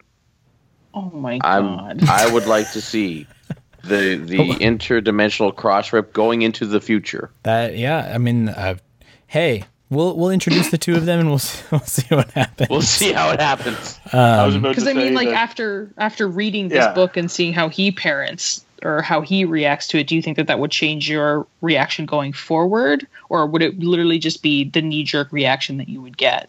or Or would you try to control it? I refuse to think about this for at least another. how old is he? It's yeah. I mean, it's I Eight can years put it off. Plus, yeah. I, I, feel like I because as I was reading the book, I actually I mean I was sitting with my wife in the living room while I was reading it. and I put it down and I said, "Huh." And she goes, "You know, of course you start talking about what you were reading." And and I said, "Well, here's what happened, and here's how Harold reacted, and how would we react? How would how would and and it's we had this conversation, this exact question that you just asked, Solange. We like we we talked this out, and I I won't go into all of the details, but yeah, I I think it's it, it's it's very it's very individualized for each person. It depends on the circumstances. It depends on you know who who your daughter or my daughter at this point would be. You know, if she was still, I think at this point Violet was in the ninth grade maybe i can't remember i think she was like a freshman in high school uh, at that point because she she says something like i was a baby who fantasized about ba- having babies so I, I can't quite remember um, but yeah, I mean, if if it's going to affect Sixteen. 16, yeah. So, uh, you know, it it it it's there are so many factors. Would I be the parent that Chris was talking about that's the cliche in all of the movies that's like, oh, you what? And you're not married and blah, blah, blah. I don't think I would be quite that, but I, I, I would like to hope that I would sit down and have maybe maybe the precursor to the conversation that Violet experienced with her dad, you know, well, how do you feel about this and where what are your thoughts and how do you want to uh, proceed with this? Because Violet even talked about that she thought about going to Planned Parenthood uh, and and taking care of things without anybody knowing. That she thought mm-hmm. she could discreetly go and and it wouldn't be an issue. Um, you know, so so she had obviously thought about taking certain uh, decisions and courses and, and things, and uh, you know, I, I I would hope that my relationship with my daughter is strong enough that I could have that conversation with her and and talk through it. But um, it's again, it's just it, it it speaks to almost everything in this book that I read about Harold I want to hold a mirror up to now and just sort of like, how would Harold have reacted in this situation? Why am I being such a dick about something right now? Like Harold would have been like, whatever, dude. Uh, it's what would Harold do? What would Harold do exactly? Uh, how yeah, there, how would he react? What he there's would a say? pin Proton Pins needs to make. I'm just saying right now. yes. What would Harold do? What yeah. would Harold do? What would Harold do? I listening? would like to see a two sided thing with the five minute Buddhist on one side and on the back, just what would Harold do? Yes. What would Harold do? Yes. it's a bit much for a pin, but maybe a T-shirt. I mean, the five, yeah, the, the laminated five minute Buddhist. big pin. Actually, the girl from Proton Pins makes those really cool hand drawn postcards. Oh, oh there see, you there you go. It could be a postcard with the five minute Buddhist, and then yeah. Um, I would love to know where the five minute Buddhist was when I was actually studying religion at the university, but uh, I mean, it's it's distilled so well, and that's actually why I made yeah. it a speaking point for us. Because when I read that, I was like, I, "This was what this is Buddhism." I I didn't know that. Um, but uh, but anyway, yes. So, can you imagine compressing all religion down to this? This would be amazing. It would be fantastic, and and not for evangelical purposes or not for. I mean it, just I, basics. Just just basics. Out. This is what it's about. And you don't have to be a Buddhist to, to read this and like what what what in your life is making you happy? Are you achieving happiness? Five minute Buddhist. You're okay. Yeah, you're it's all okay. You're okay. I kind of wish I had one of those laminated. Uh, you're sorry. You're gonna I be took sorry. the five minute Buddhist. I read it at ha- uh, twice the speed, so it only took half the time. It's really got a got a real uh, got a real open mind out of it. Well played, Chris I got, Stewart. I got well real played. enlightenment out of it. got a real enlightenment. Do you want to I come achieved in for happiness. mineral water or something? Low sodium mineral water. Do you want to come in for meditation or something? Well, uh, so all right, so here's here's the we're we're coming up on an hour and twenty minutes, and I, I promised that I would try to keep us succinct. So we do have a few other topics Too to late. talk about. Um, we uh, five minute Buddhist we just talked about, but also um, we, we, do need to get into the details of, of Harold's death and then some conclusion stuff here. But uh, w- one thing that I was particularly interested in, what struck me, what I, I kind of latched onto as I was reading, and, and especially given the conversation that happened in the last book club, where some people were on the fence about Seth Rogen's foreword. They didn't understand why Seth Rogen was talking about Harold. Uh, there were plenty of other people that were close to him that should have written a foreword for this book. Uh, reading the knocked up section, um, because uh, for all of the other film like the, the the chapters that are film based you know multiplicity uh, here it was harold's uh, take on uh, splitting personalities and looking back on it, it was kind of cliche when when Violet gets into talking about Knocked Up, she sort of sees it and I think explains it as uh, her dad getting a, a mulligan, like getting a do over. She she explains that she sees Harold sitting down with Seth Rogen having a conversation that was very similar to one that she had that we were just talking about, and and Harold's reaction is what he wanted to say, what he probably should have said and and he's kind of trying to re- maybe redeem himself a little bit for that second pregnancy and the way that he reacted. So, um, so having read that chapter. Uh, and then, and keeping in mind that some people were kind of like, ah, the Seth Rogen foreword, whatever. uh, did did it change your viewpoint as to why Seth Rogen kicked off this book? Was was Seth Rogen sort of a surrogate son that we get to see like a, a an alternate universe of Violet's uh, perspective uh, through the magic of film? Did did you guys get that same impression? It makes more sense now why that was he was chosen because of his experience in that movie and their quick re- show of relationship in that movie. It makes more sense now. Well, it's also me. something you need to read the book, right? Like, and Mhm. again, we will come at this with our own biases. I am sure everybody would love a foreword by Bill Murray or Dan Aykroyd, well, sure, yeah, right? But at the same time, ultimately, this is her story to tell, and this is her perspective. And if she feels that Seth Rogen uh, in this movie had the right moment to really personify when she fully understood as an adult her father as an adult that is that's a powerful message because she's saying Seth Rogen got to be if Chevy Chase in Family Vacation is Harold Ramis's version of what a dad should be giving his son the best vacation. Harold Ramis in Knocked Up is Violet Ramis's idea of what a dad should be talking to his son. Yeah. Yeah. And and and I think it's made especially more poignant because this is happening. She just had uh, Keon, I think is her son's name, but so so she's looking at it through that lens of how her dad reacted to her saying she was pregnant, she was going to keep the baby, and then seeing that ad libbed sequence where even even phrases and you know uh, yeah, uh, no pills, no powders. If it comes out of the ground, it's probably going to be okay. Something that Harold said directly to Violet as a kid. So she's she's seeing her dad speak to this this um uh, uh you know uh like like an uh, an avatar of her on the screen.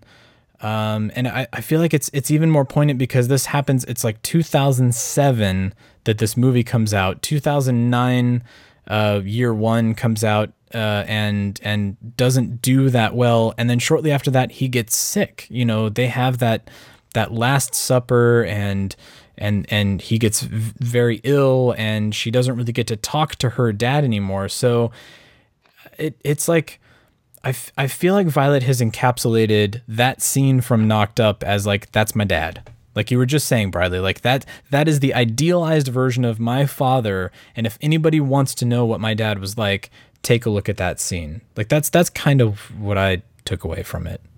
Yeah. Mm-hmm. And it's a powerful thing. Uh, I think I mentioned last time about having a hero uh, that's on film that is always the same, that is always there and as good as the first time. And it's so easy to idolize that person and forget that they are a person. But there can also be very positive things, especially if someone has already passed, because you can then memorialize someone and memorialize what they stood for in the same way. And as long as that movie exists for the Ramis family, for Violet, there is her father that she can then kind of share with the world and say, if you always if you missed meeting my dad, if you always wanted to, here, this is it. Yeah. It's not even heavily idealized either, because as we learned in the book, he incorporated stuff that he talked to his kids about into that same conversation. It was all improv, right? So he It was was all improv, but yeah, he was drawn on it exactly. He was drawn on his the, the you know no pills, no, was it no pills, no powders. Yeah. no pills, no powders, no what was it? No needles, no pow- something like that. But yeah, he was he was yeah he was riffing on the stuff that he talked to his kids about. Um, so I I, I kind of see why I don't know. I kind of thought about this too, like why why I, I wasn't against it. I didn't think it was weird. I was just trying to figure out exactly why it it turned out to be him and kind of what and we'll never quite know because sometimes this comes down to a publisher going, well, we can probably get in touch with these five people. Which you know, who do you want who do you think it should be, or we reached out to five and these are the two that said they had the time to do it, or whatever. We, you never really know for sure, but I think it's kind of without you know claiming we we know what Violet's mind is. is it's kind of two things. One was um, she's written a book about here's what I learned from my dad, and compared to everybody else that knew him, like the bigger names and stuff like that, even um Judd Apatow. Uh, uh, Judd Apatow was essentially a well-established writer, director, and all that. So, w- whereas um, Seth Rogen, uh, you know, even said himself, idolized him and learned from him. So she's got a book like, "Here's what I learned from my dad," and the opening word is Seth Rogen, "Here's what I learned from her dad." And if you kind of want to, f- kind of get a, a little bit weird about it, is that you know he he idolized uh, Harold, and I think if you look at it, I kind of wonder if Harold didn't look at him and go, "Wow, he kind of reminds me of me." You know, Oh, he's a he's a smart, funny kid who, um, you know, ambitious, uh, writes, you know, wants to direct, produce, and all this, and and then to cap it all off, do you like weed? Really? Yeah, I like weed too. Awesome. You are kind of like me. That's true.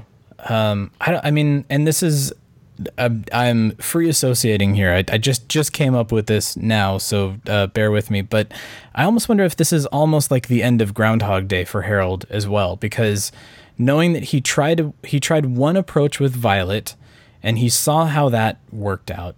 Then he had Julian and Daniel, and he saw how that worked out in terms of being a dad and and the parenting style that he used with them.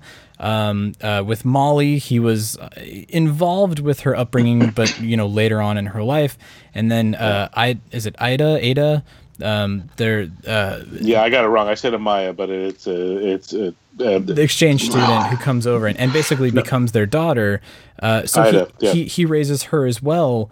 Um, you know, I I I can't help but be reminded of Groundhog Day, where you try something, it doesn't work. You try it again, it doesn't work again. Like it, that trial and error. And to the point where he's a filmmaker, he's a storyteller, he knows that he can now control X amount of variables in his life when he's making a movie. Um, I wonder how much of that was him sort of showing Yeah. that last, you know, Phil Connors uh, at the end of Groundhog Day when he knows he's got to go save the kid from falling from the tree and he's going to go pump the tires for the ladies in the car and he's like that's that's Kid- me as a father that's what I want to be and that's what I Yeah. want to show to Well, people. Can I twist on yours just a, a little bit? Sure. Oh yeah, please. I, I, I, think you're completely in, in the, the the right area. The thing about Groundhog Day, it was, and this is very much about you know Buddhism and, and reincarnation, and all that.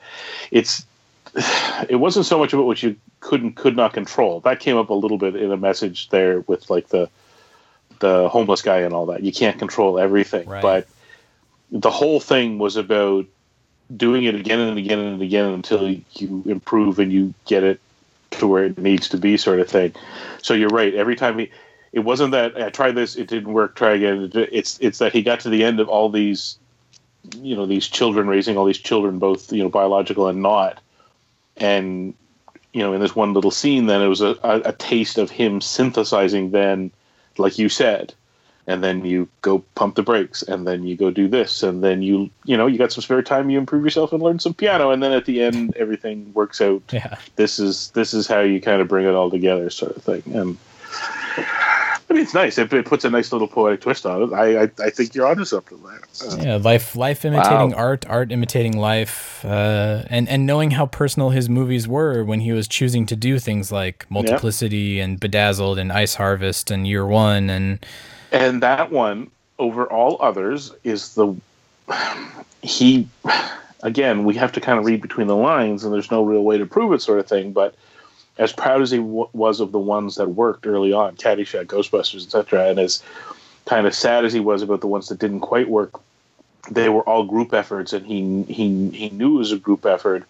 Not that groundhog day wasn't but groundhog day is the like so all those other movies, he just kind of did the best he could, and you know, he people had input and like the test screenings that he kind of changed things on. Like I'm sitting there going, what if you had left that ending in for Ice Harvest. Would critics Yeah. have kind of responded a little bit better? But he the studio was obviously going mm, no no no, and he went yeah okay sure tweaked it. Yeah, what if you left the Sid and Nancy thing in Bedazzled, where they were Yeah. junkies uh, on the verge of overdose? Uh, it was You a little that- edgier. yeah, exactly. Well, but but Groundhog Day is the one obviously he felt most about, uh, and I think that's come up in his talks and stuff like that too, is because it's the one he felt most strongly about. He broke up his bromance with Bill Murray over, like they yeah. locked horns over what it was supposed to be, and you know that's that's passion, right? He obviously really had an idea about what because they and he said they were arguing over the tone, meaning Bill thought it should be one thing and Harold was like it is this, and it was he put his foot down. A guy who was fairly laid back about everything else, put and very big on collaboration, and he knew how to be a writer but also work with improvers and he made a movie where he dug in so hard he ended up not talking to his best friend for 20 plus years so yeah. He he dug in, and uh, it was deeply His- personal to him. You could tell. Yeah, that was so if you want to learn about harold ramis just watch a lot of groundhog day because obviously just watch his movies. Yeah, that's that's what I take My away from the book. Watch his movies. Solange, I think we unlocked the the philosophical side of the parents. We did. Uh, clearly, Beautiful. We try. job is done. We have Bye, our guys. moments. We have our moments. Um, Bye. did you, did you ever see Touch Like a Touch Like an Angel? That's a different movie. I, I don't think I've seen that one, So Briley. I, different. um, Touched by an angel. yeah. Uh, that that one touched too. by an angel Yeah. I did a couple extra. I did like a that. couple. Uh, they used to film it here. Actually, I did a couple stints as an extra on a couple episodes when I was a kid. There you go. were you touched by Very an angel? familiar with the show. No, I was. She was never- the angel. She still is. Aww. Aww. See, then you But say yeah, stuff in like that that sh- and redeem in yourself. that show they get to do over well in that show yeah they get they, they die unfortunately they die and then they get to come back at a certain turning point in their life as another person and change the outcome Try to make things right. Yeah. yeah Uh, I mean, it's it's it's interesting. It's interesting to put it in that lens, and and knowing, I mean, knowing where things are about to take a turn to, which we'll we'll start talking about here in a second. But uh, I guess it's it's a lot easier to go back and look at a body of work or look at on-screen appearances or some things that people have said and and analyze them in that way. But um, well, uh, all right. So here, here's what I'm going to do uh, because this is a very difficult subject to get into. I'm going to make somebody else do it. Um, Jacob from the Circle City Ghostbusters is going to get us into talking about the Hi, end of the book here. Uh, so here's here's Jacob. The question about if it was the first we'd heard about the circumstances of Harold's death and everything, like I, I mean, I knew that he had passed away from vasculitis, um, but you know, I didn't, I didn't realize that it was so drawn out. Um, it really kind of paralleled uh, the the death of my my grandfather. He had uh, had Parkinson's, and so his you know the memories began to kind of go away over time. And he you know he, he couldn't do things he used to be able to do. And it was really frustrating for him. And it uh you know so reading all this it was it was really hard to read it actually because it kind of took me back to that. And also just even thinking about the day Harold Ramis passed away I had, I remember reading about it I was at work and I just you know you're at work you're at a desk in a cubicle in an office and you can't like burst into tears and cry on someone's shoulder because a guy from a that from your favorite movie died. You know, it's kind of I don't know, but you know, it's I, I remember at the time I had said it felt like I'd lost an uncle or something. That it was it was that big of an impact because he had that kind of an impact on my life and and probably all of our lives if we're listening to Ghostbusters podcast. But it's you know it was it was tough. It was tough to read that and but it you know I got a good cry out of it. And kids came and gave me a big hug, so I got through it and it was it was an interesting read on how to deal with something like that and with somebody going through something like that. It's definitely d- tough on them for sure and everyone around them. And yeah, it was just sad. So, um, anywho, uh, I think that's all I got for this one. Um, I enjoy your podcast, of course, and look forward to listening to it tomorrow. Bye, guys. All right. Well, yeah. Thanks, thanks, Jacob, for that. Um, yeah, I mean that, and and and I alluded to it earlier. I think a few of us feel the same way that when we got that news in February that he had passed, a lot of us didn't know that he was even sick, um, and and had no idea that it had been a year uh, multiple years of, of process of, of slow deterioration and and even kind of going back to his his Violet's grandfather, his father passing away, which I, th- I I feel also was kind of a catalyst for him uh, kind of going into a funk and being very depressed and and uh, not being his usual self. Um, it, that that was all very sort of shocking to me, very surprising, and and very out of character based upon everything that we had sort of read to this point about Harold. Um, so I don't. I mean. Uh, this is I know this is t- tough to ask of the room, um, but you know, for everybody, was this the first that you had heard about the circumstances of Harold's death? Uh, when you read this, how did it make you feel? Um, and and I, I don't want to put anybody on the spot to go first. So whoever whoever wants to speak first, please please speak up. Um, I can go. I have no problem. Um, I think kind of going back to when we all found out that he had passed away and this and what it was from. Again, vasculitis is not something that has a lot of research um, done for it, and we've raised money for a vasculitis society in the past. But we were kind of like, okay, so he passed away. Clearly, there was something that was ailing him, but for how long we don't know. Like it, it and I think her actually showing us and telling us like he was, you know, in pain. He suffered for quite some time. Just it makes it a little bit more uh, hard to swallow. Like it's hard enough to swallow that this person who we idolize and and and have seen in our life, whether it be directing or on camera for so long, had to go through so much turmoil in the last couple years of his life. It was um it was it, it was a little unsettling, but it was nice to kind of get that information Yeah, to be out of the dark. and Yeah. I, I feel like the, uh, was there any part of you, Solange, that felt like I wish I I would have known, so there could have been more of an outpouring of of support or of um of reassurance because I mean in in the book Violet does talk about that some of his closest friends um, including somebody who I was close to that I sent an email to and I was like oh my god I had no idea um, Yeah. that that they visited him on a daily basis and if he maybe would have gotten uh, some sort of um, you know not, not an outpouring of love and support and and gratitude but if people would have known and he would have had some sort of a support system from the fans that adored him or from you know the the collaborators that he'd worked with in the past that had no idea that this was happening I- I don't know that it necessarily would have changed the outcome, but would it have eased his time while he was, uh, especially leading up to being in hospice care? Do you think that would have It's- changed things? it's it's hard to say because literally that would have to come from him like he would have had to tell us like hey, I would have felt better or, or I would have you know We don't uh, know it's- where the gag order really came from. Like he could have Yeah. been all on board with it. yeah. it could have been yeah it could have been a personal thing and yeah maybe having those familiar faces around to help support his family during that time would have been a little bit more easy to swallow for them and maybe for him too but ultimately i i don't know. We don't know because we can't ask him. Having um having a, a, close family member who passed away from a terminal illness relatively quickly and having you know to be one of those people who tell someone because that person didn't want other people to know. Like hey i know we talked about this person yesterday but i just have to let you know that they passed away last night. Yeah. um it's it's it's them it's personal preference. It, i prime example david bowie. No one knew he had cancer maybe a f- fair few Yeah. people.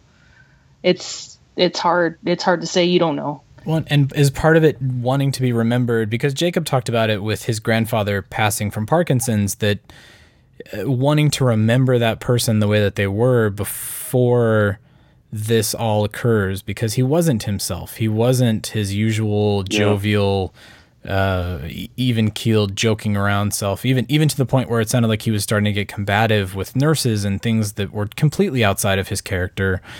Yeah. Um, I, I wonder how much of that, wherever the gag order occurred, I wonder if that was part of it too. Like, you have these wonderful memories of him. Keep keep those in your mind. We don't want you to see the side of him.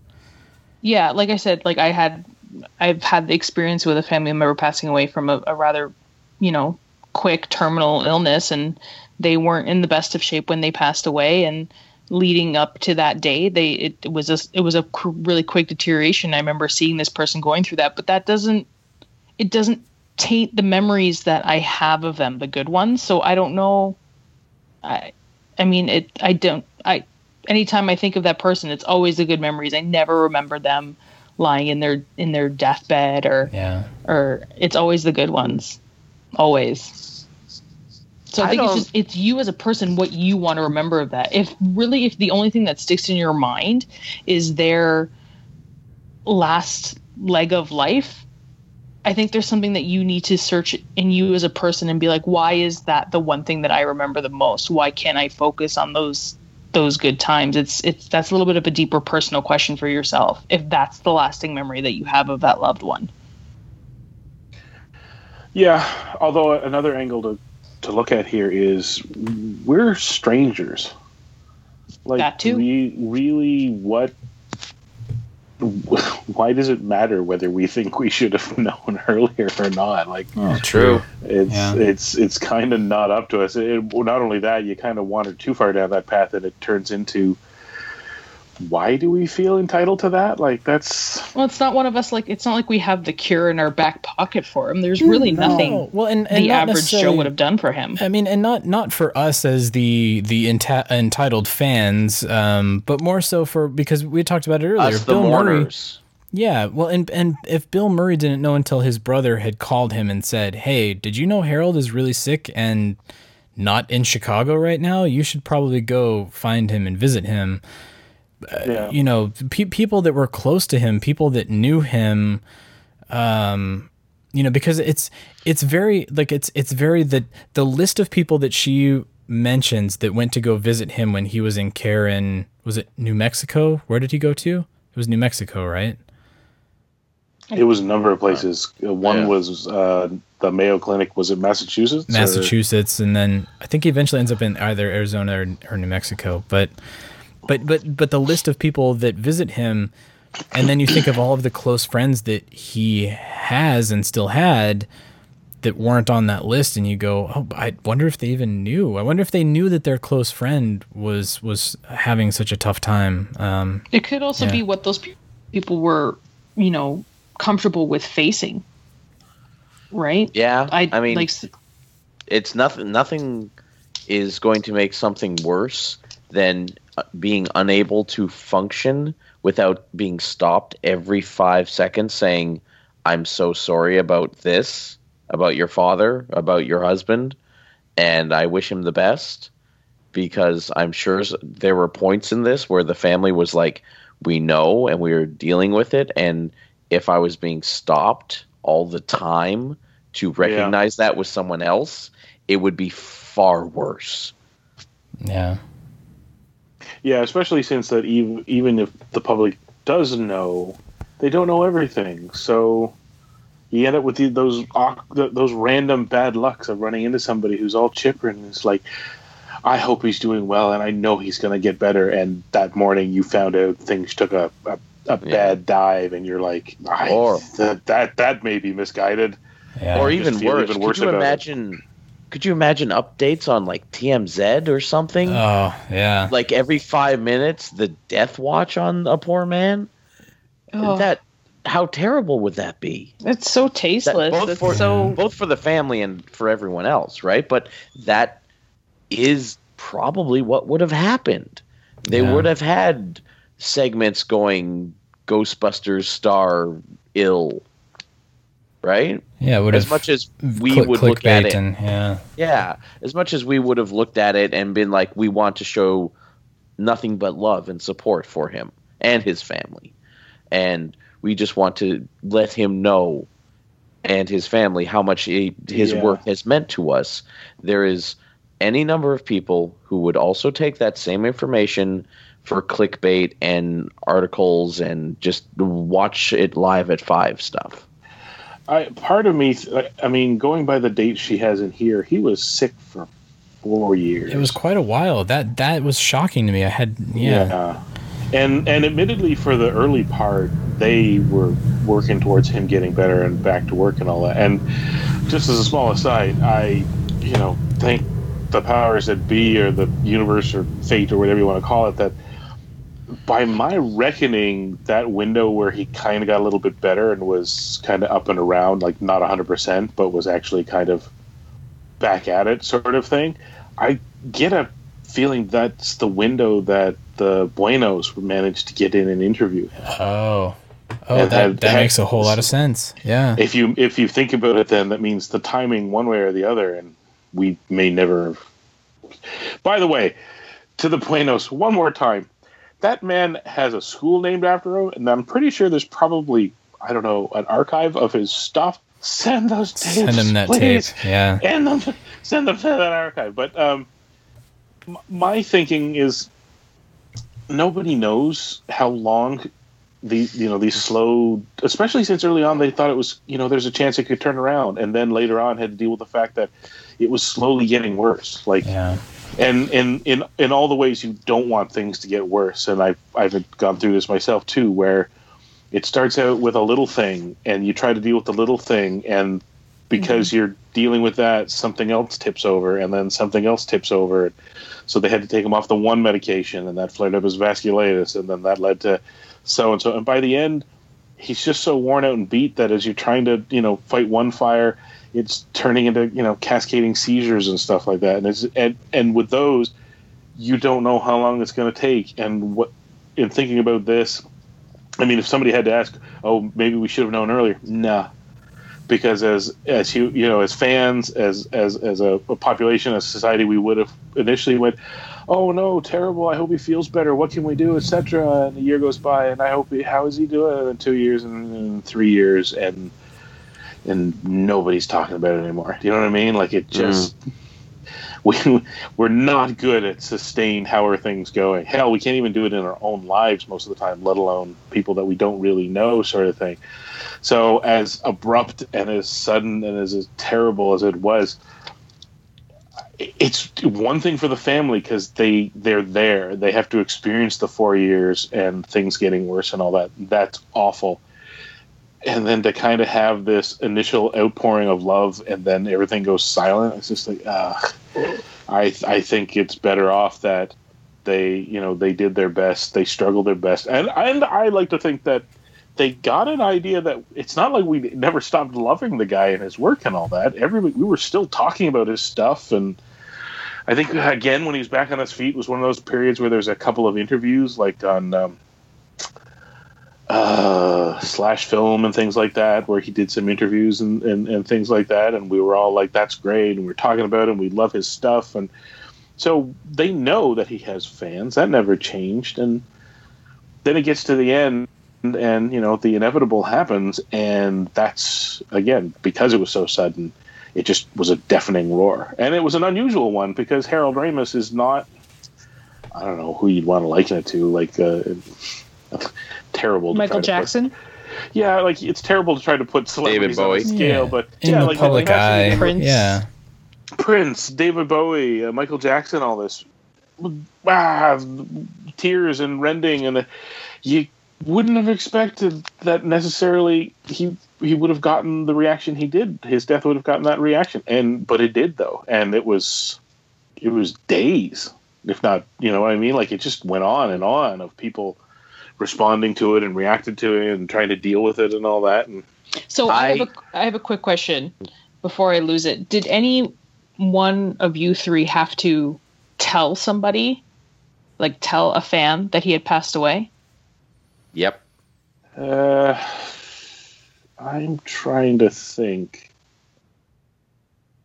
I don't think I did. I I had a lot more people reach out to me actually. And Yeah, again, that comes was from the the, fact that we're on we're you guys are in the the beginning of the new cycle time zone. We're at the end of it, meaning by the time Yeah. we woke up that morning, Yeah. you, know, you guys had been jabbering away for quite some time, and people were reaching out to I me. think that- went I- I was the same I went way. into work that day. I went into work that day, and the team looked at me and said,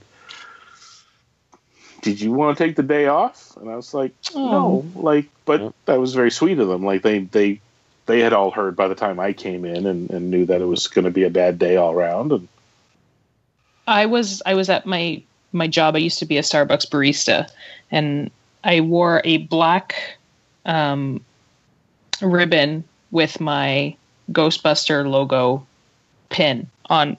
Uh, sorry, black ribbon, yeah, on my apron. And I was serving a customer, and he was like, "Oh, I like your Ghostbuster pin. Why are you wearing that?" And I had to tell him, like, "Oh, the actor who played Egon, the guy who helped write the movie, passed away." And just watched his face go white as I passed him his latte Oh no. Yeah. and having like that normal interaction with someone who normally would be just like, okay, bye, have a good day, and just kind of have to sit there and be like, here's your drink. I'm so sorry, I Um, had to yeah. be the one to tell you this. And and, and I- that goes. Yeah, go ahead. Finish. finish I, I was gonna say that go, kind of goes into what we were talking, what we were just talking about is, um, we didn't for the type of celebrity or persona that he was, you wouldn't think he would have such an impact. But even just some dude who bought a coffee from me, I just I ruined his day essentially. I think I feel kind of bad about it. So random dude, if you're listening, I'm sorry. but good, good that he knew so that he could, Yeah. you know, uh, He's been staying up late nights ever since then. oh, Just that one barista. what I'll never forget. The bearer of bad news. The harbinger of bad Um, news. Yeah. I I also. Sorry, go ahead. Was I I I'm a fencing instructor, so I had the very unique perspective of when it happened. Multiple parents coming up to me, uh, much like Solange. I had my Ghostbusters pin on with like a little uh, black ribbon on it, and multiple parents coming up saying, "We heard, we're sorry, and are you okay?" and what's going on with you and at one point it definitely got to the point where personally I felt like I know you you don't have to tell me I'm aware thank you but I'm not quite ready to deal with it yet or at least in a public fashion such as that Yeah. but when the kids asked and I told them, the reaction was actually a little bit uh, sombering uh, as well as meditative because many of them just didn't know. They had perhaps never seen Ghostbusters. They had perhaps uh, just didn't have that emotional register with it, right? And it made me feel very it, it really kind of took me out of myself because I could see like, well, yeah, this is a lot to me, but to them, it's life goes on, and and to them, this is all things shall pass. Even if they didn't know him, they will sympath- they sympathize, but it's not as emotionally as emotionally devastating to them. So perhaps looking at it in a grander, even more five minute Buddhist sort of way, uh, we all return to the place we came from in the end. Yeah. Well, and, and yeah, I mean, the, the, the five minute Buddhist too. I, I feel like we'd be remiss if we didn't mention that Violet had a son named Harold. Uh, whatever it was, like th- th- two three years uh, after he had passed too. That um, Uh, I think a year after. a year. I mean, it- yeah, it was it was short shortly thereafter. was 'cause shortly I, I remember she was struggling with the the fact. Yeah. Um, but um, yeah, I uh, yeah, I mean, God, uh, uh, amazing comments, everybody. That was that was really. uh, Everybody crying yet? everybody good. Everybody tissues. weeping now? Yeah. the tissues. We're all good? Pack, pack, pack. Well, so Yeah. Back, back, back. let's let's let's uh let's Shut up, you're let's crying. get on a let's get on a happier a happier more uh, optimistic note here to to end on things. But I, um, I specifically saved uh, happy notes, by the way, for the final thought. Oh, good. Okay. I prepared for Oh, good. Well, so so maybe what we'll do is uh, b- before before the patented final thoughts, let's just uh, b- for everybody in the room, um, let's talk about what you what you're what you'll take from this book, what you'll utilize in your own life, um, because I feel like there's so much. So, so many things that we can hold a mirror up to ourselves with with these with these uh, anecdotes that Violet has been kind enough to provide us with. Um, so many personal stories that obviously affected her, affected the people around her. Um, she she really did a wonderful job to encapsulate who Harold was uh, outside of the public eye, which was all that I could have asked for the book was just I, I wanted to get a sense of who he was, uh, and and not to a, a nosy TMZ uh, point of you know knowing what he ate for breakfast and things like that, but just getting a sense of the person that he was uh, outside of of in being in front of the camera and, and when he's being interviewed and things like that. But um, so uh, uh, maybe. Um, uh, uh, Briley, let's let's start with you, just in terms of, of things that you will take from the book, things that you will uh, utilize, uh, advice that you may heed from this point moving forward. Sticky notes are a cheap but effective way to mark passages and ideas, and I suggest everyone use them. Brings me back to my Uh, college days. Yes. Um, I so there. I didn't. I mentioned last time there is a favorite quote from the book that was you know, not in the first hundred pages. Right. I was And hoping I you would mention that. Yeah. Now is the time. I feel because we're running out of it, and if I don't I say can it now, hear the sticky there won't notes be as you flip the page. Thank you. There is quite a lot. Uh, so, 224. I'm not going to say that you're the hope of the future or that it's up to you to save the world. It's up to all of us. But I think you have to do good wh- wherever and whenever you can. There's a lovely Buddhist belief that says we owe infinite gratitude to the past, infinite service to the present, and infinite responsibility to the future. And I think that's as beautiful and concise a thing as you could say. Yeah. Can you can you imagine being a graduate and getting that advice from somebody like Harold Ramis? That I mean, I, I would hope I that you're actually heeding really like that and- there's two. I actually really like that there's two speeches and that you can see the evolution of his thought, yeah. uh, thought process in it. Um, it wasn't. I wasn't a young man when I realized that you could give a speech more than once. Like it, I, I was much older when I realized, wait a minute, you could give speeches more than once and perfect them and think them through and make them better. My God, that's going to save me so much time.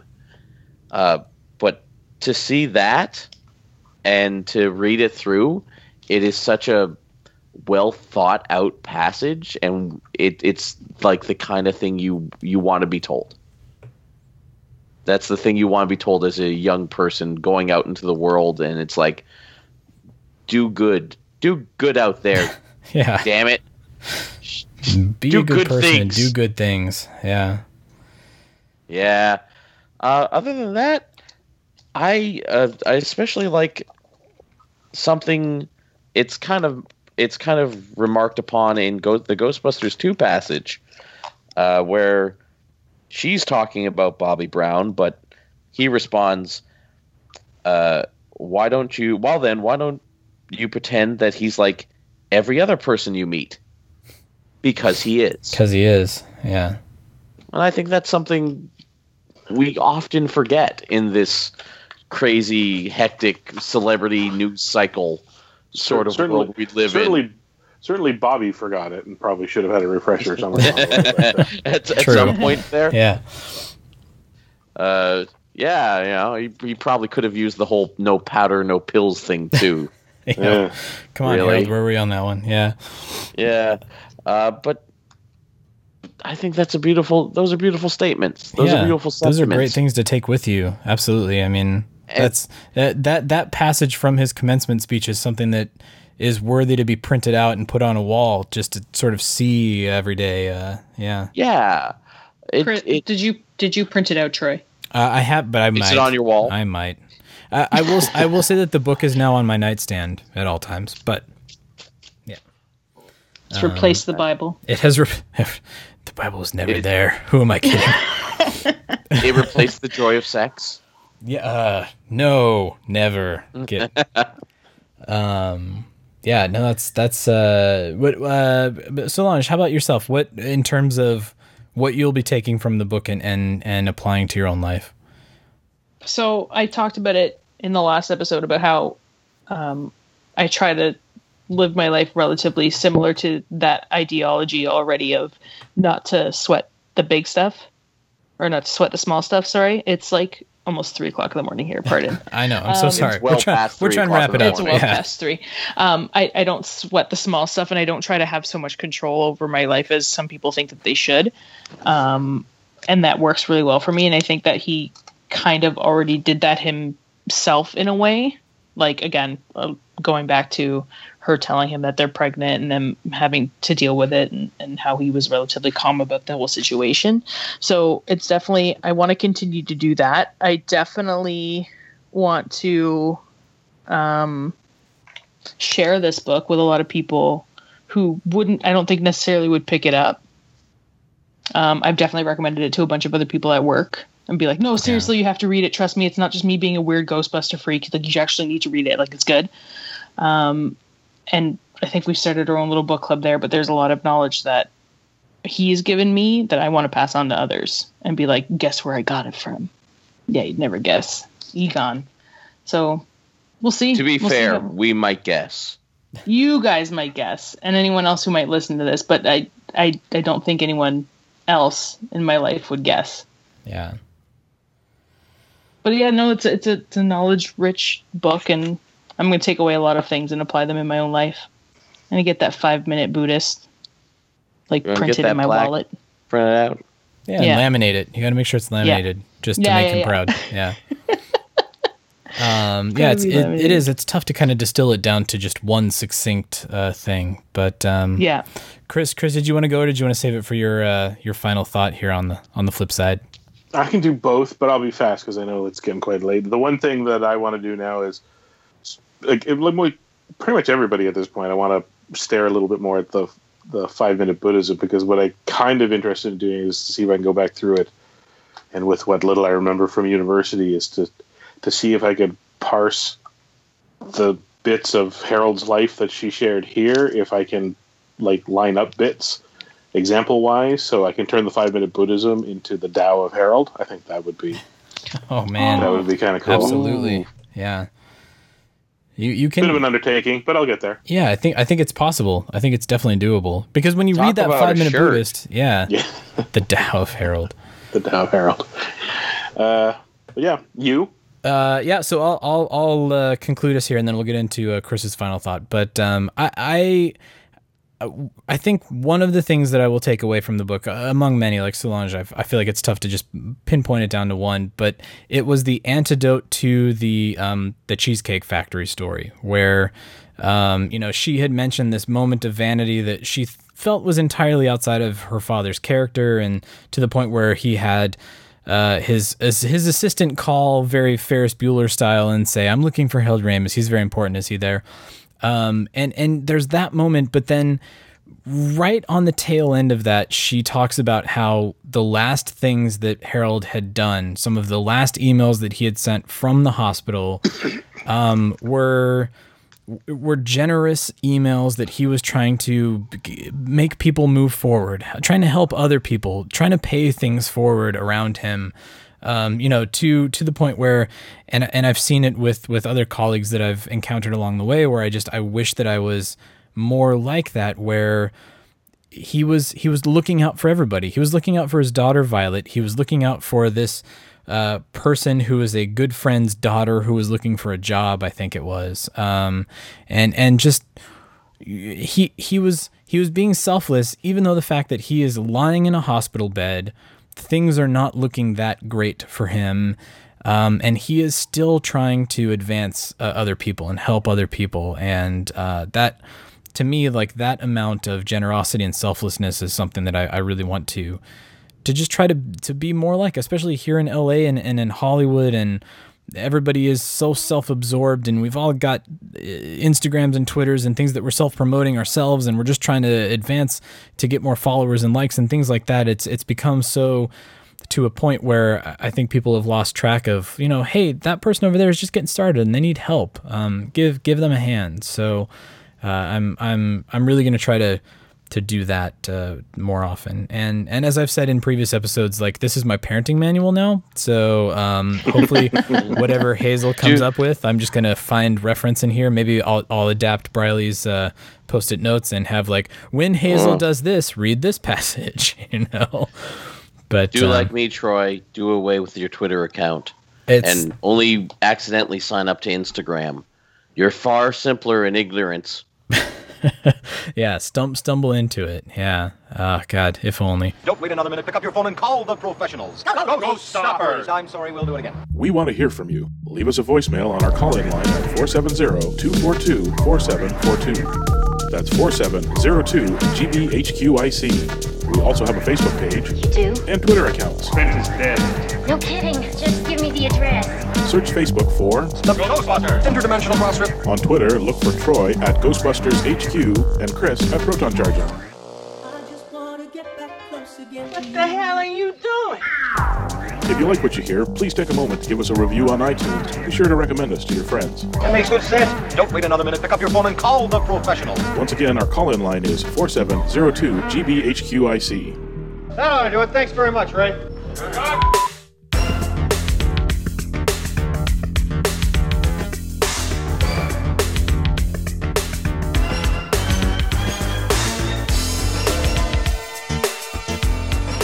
Now, I was wondering, could I perhaps ask Chris his final thoughts?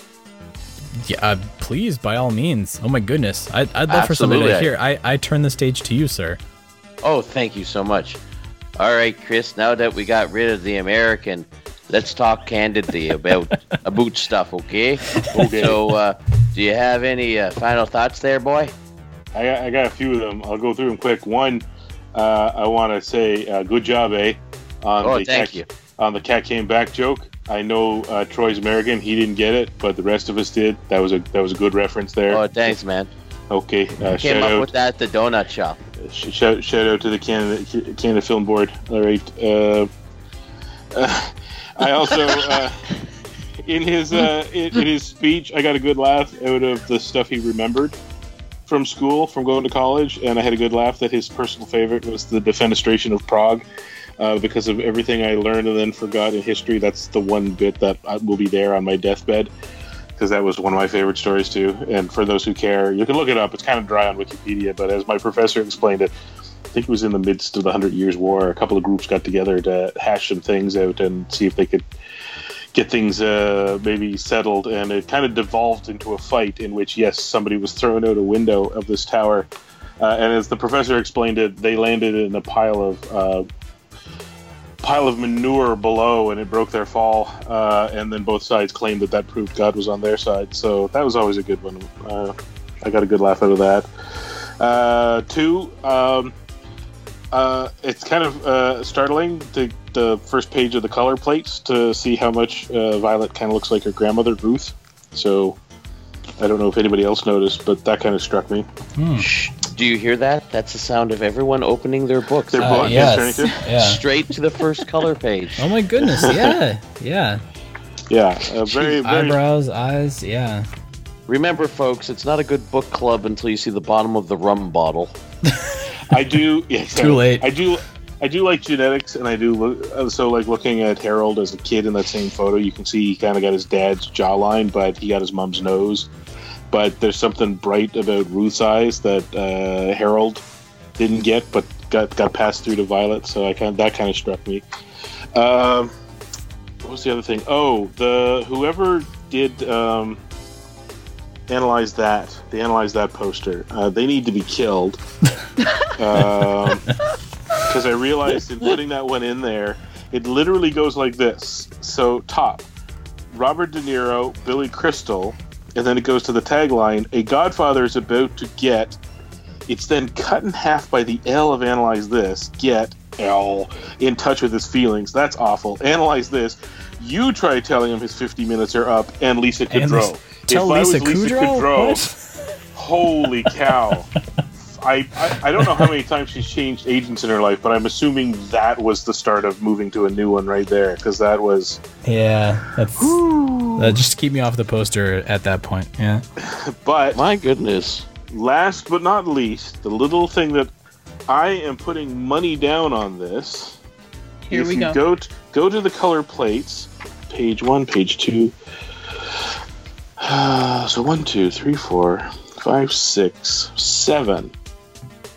The seventh plate. It's the opposite of that really great photo of Harold sleeping with uh, baby Violet on the bed. Yeah. Uh, go to the other page. It's the group shot, and it says clockwise from left. Bill, uh, Dad, Brian, our babysitter, Lori, Chevy, and me. Very focused on my tater tots. Great photo.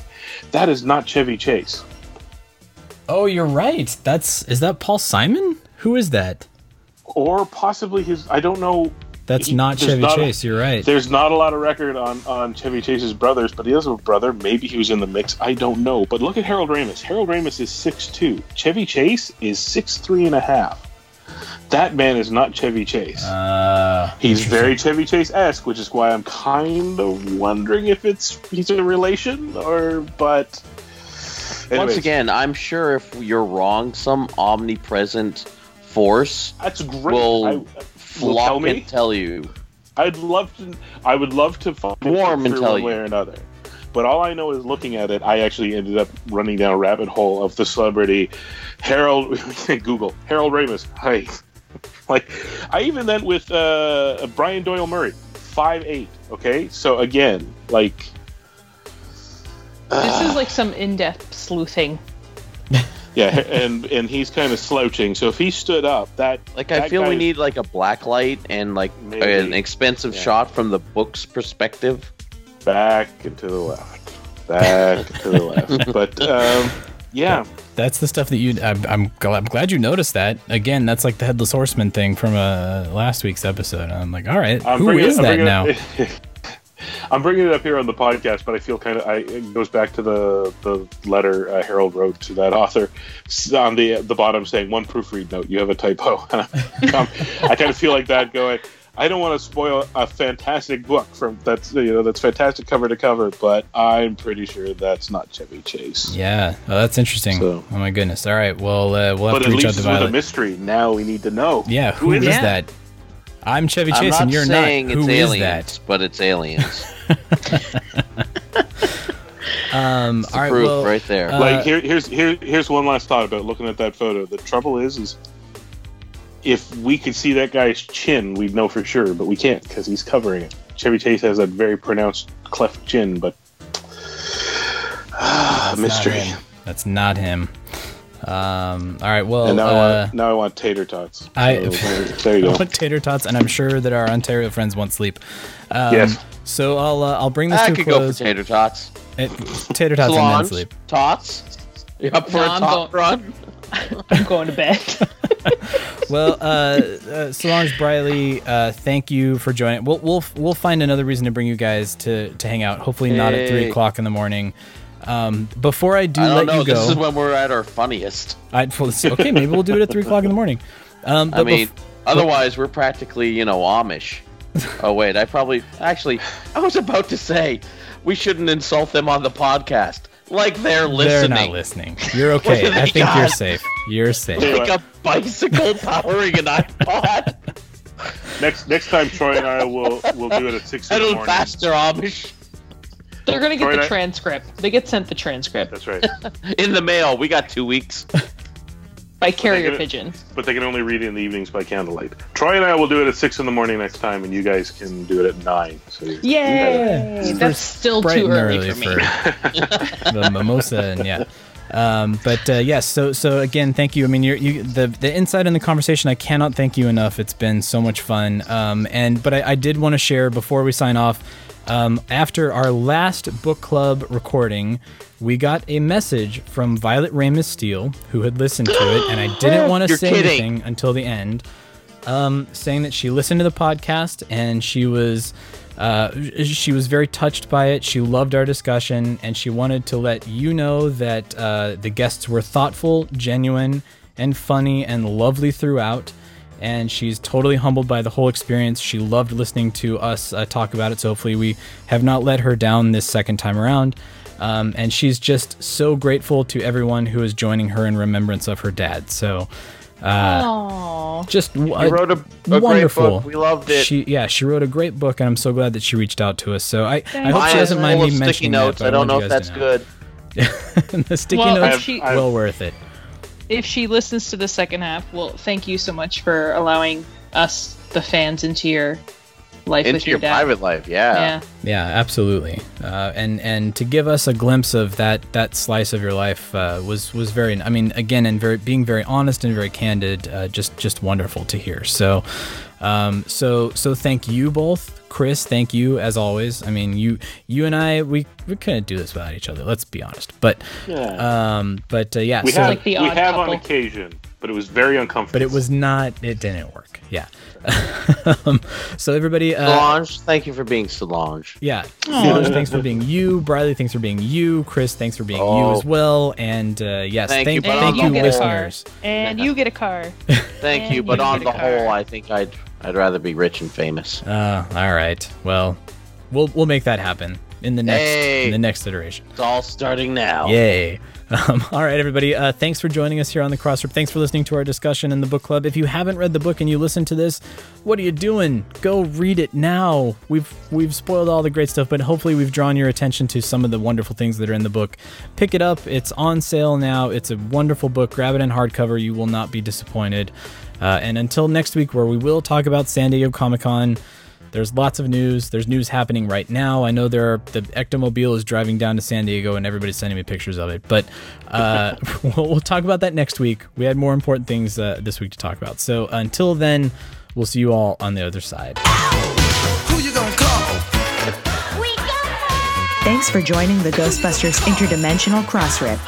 Visit us at protoncharging.com, ghostbustershq.net, and stillplayingwithtoys.net. That used to be one of my two favorite shows. Let me guess. Ghosts are worship. Everything you're doing is bad. I just want to let you know that. No study. We'd like to get a sample of your brain tissue. Next week, though, hairless pets. Weird.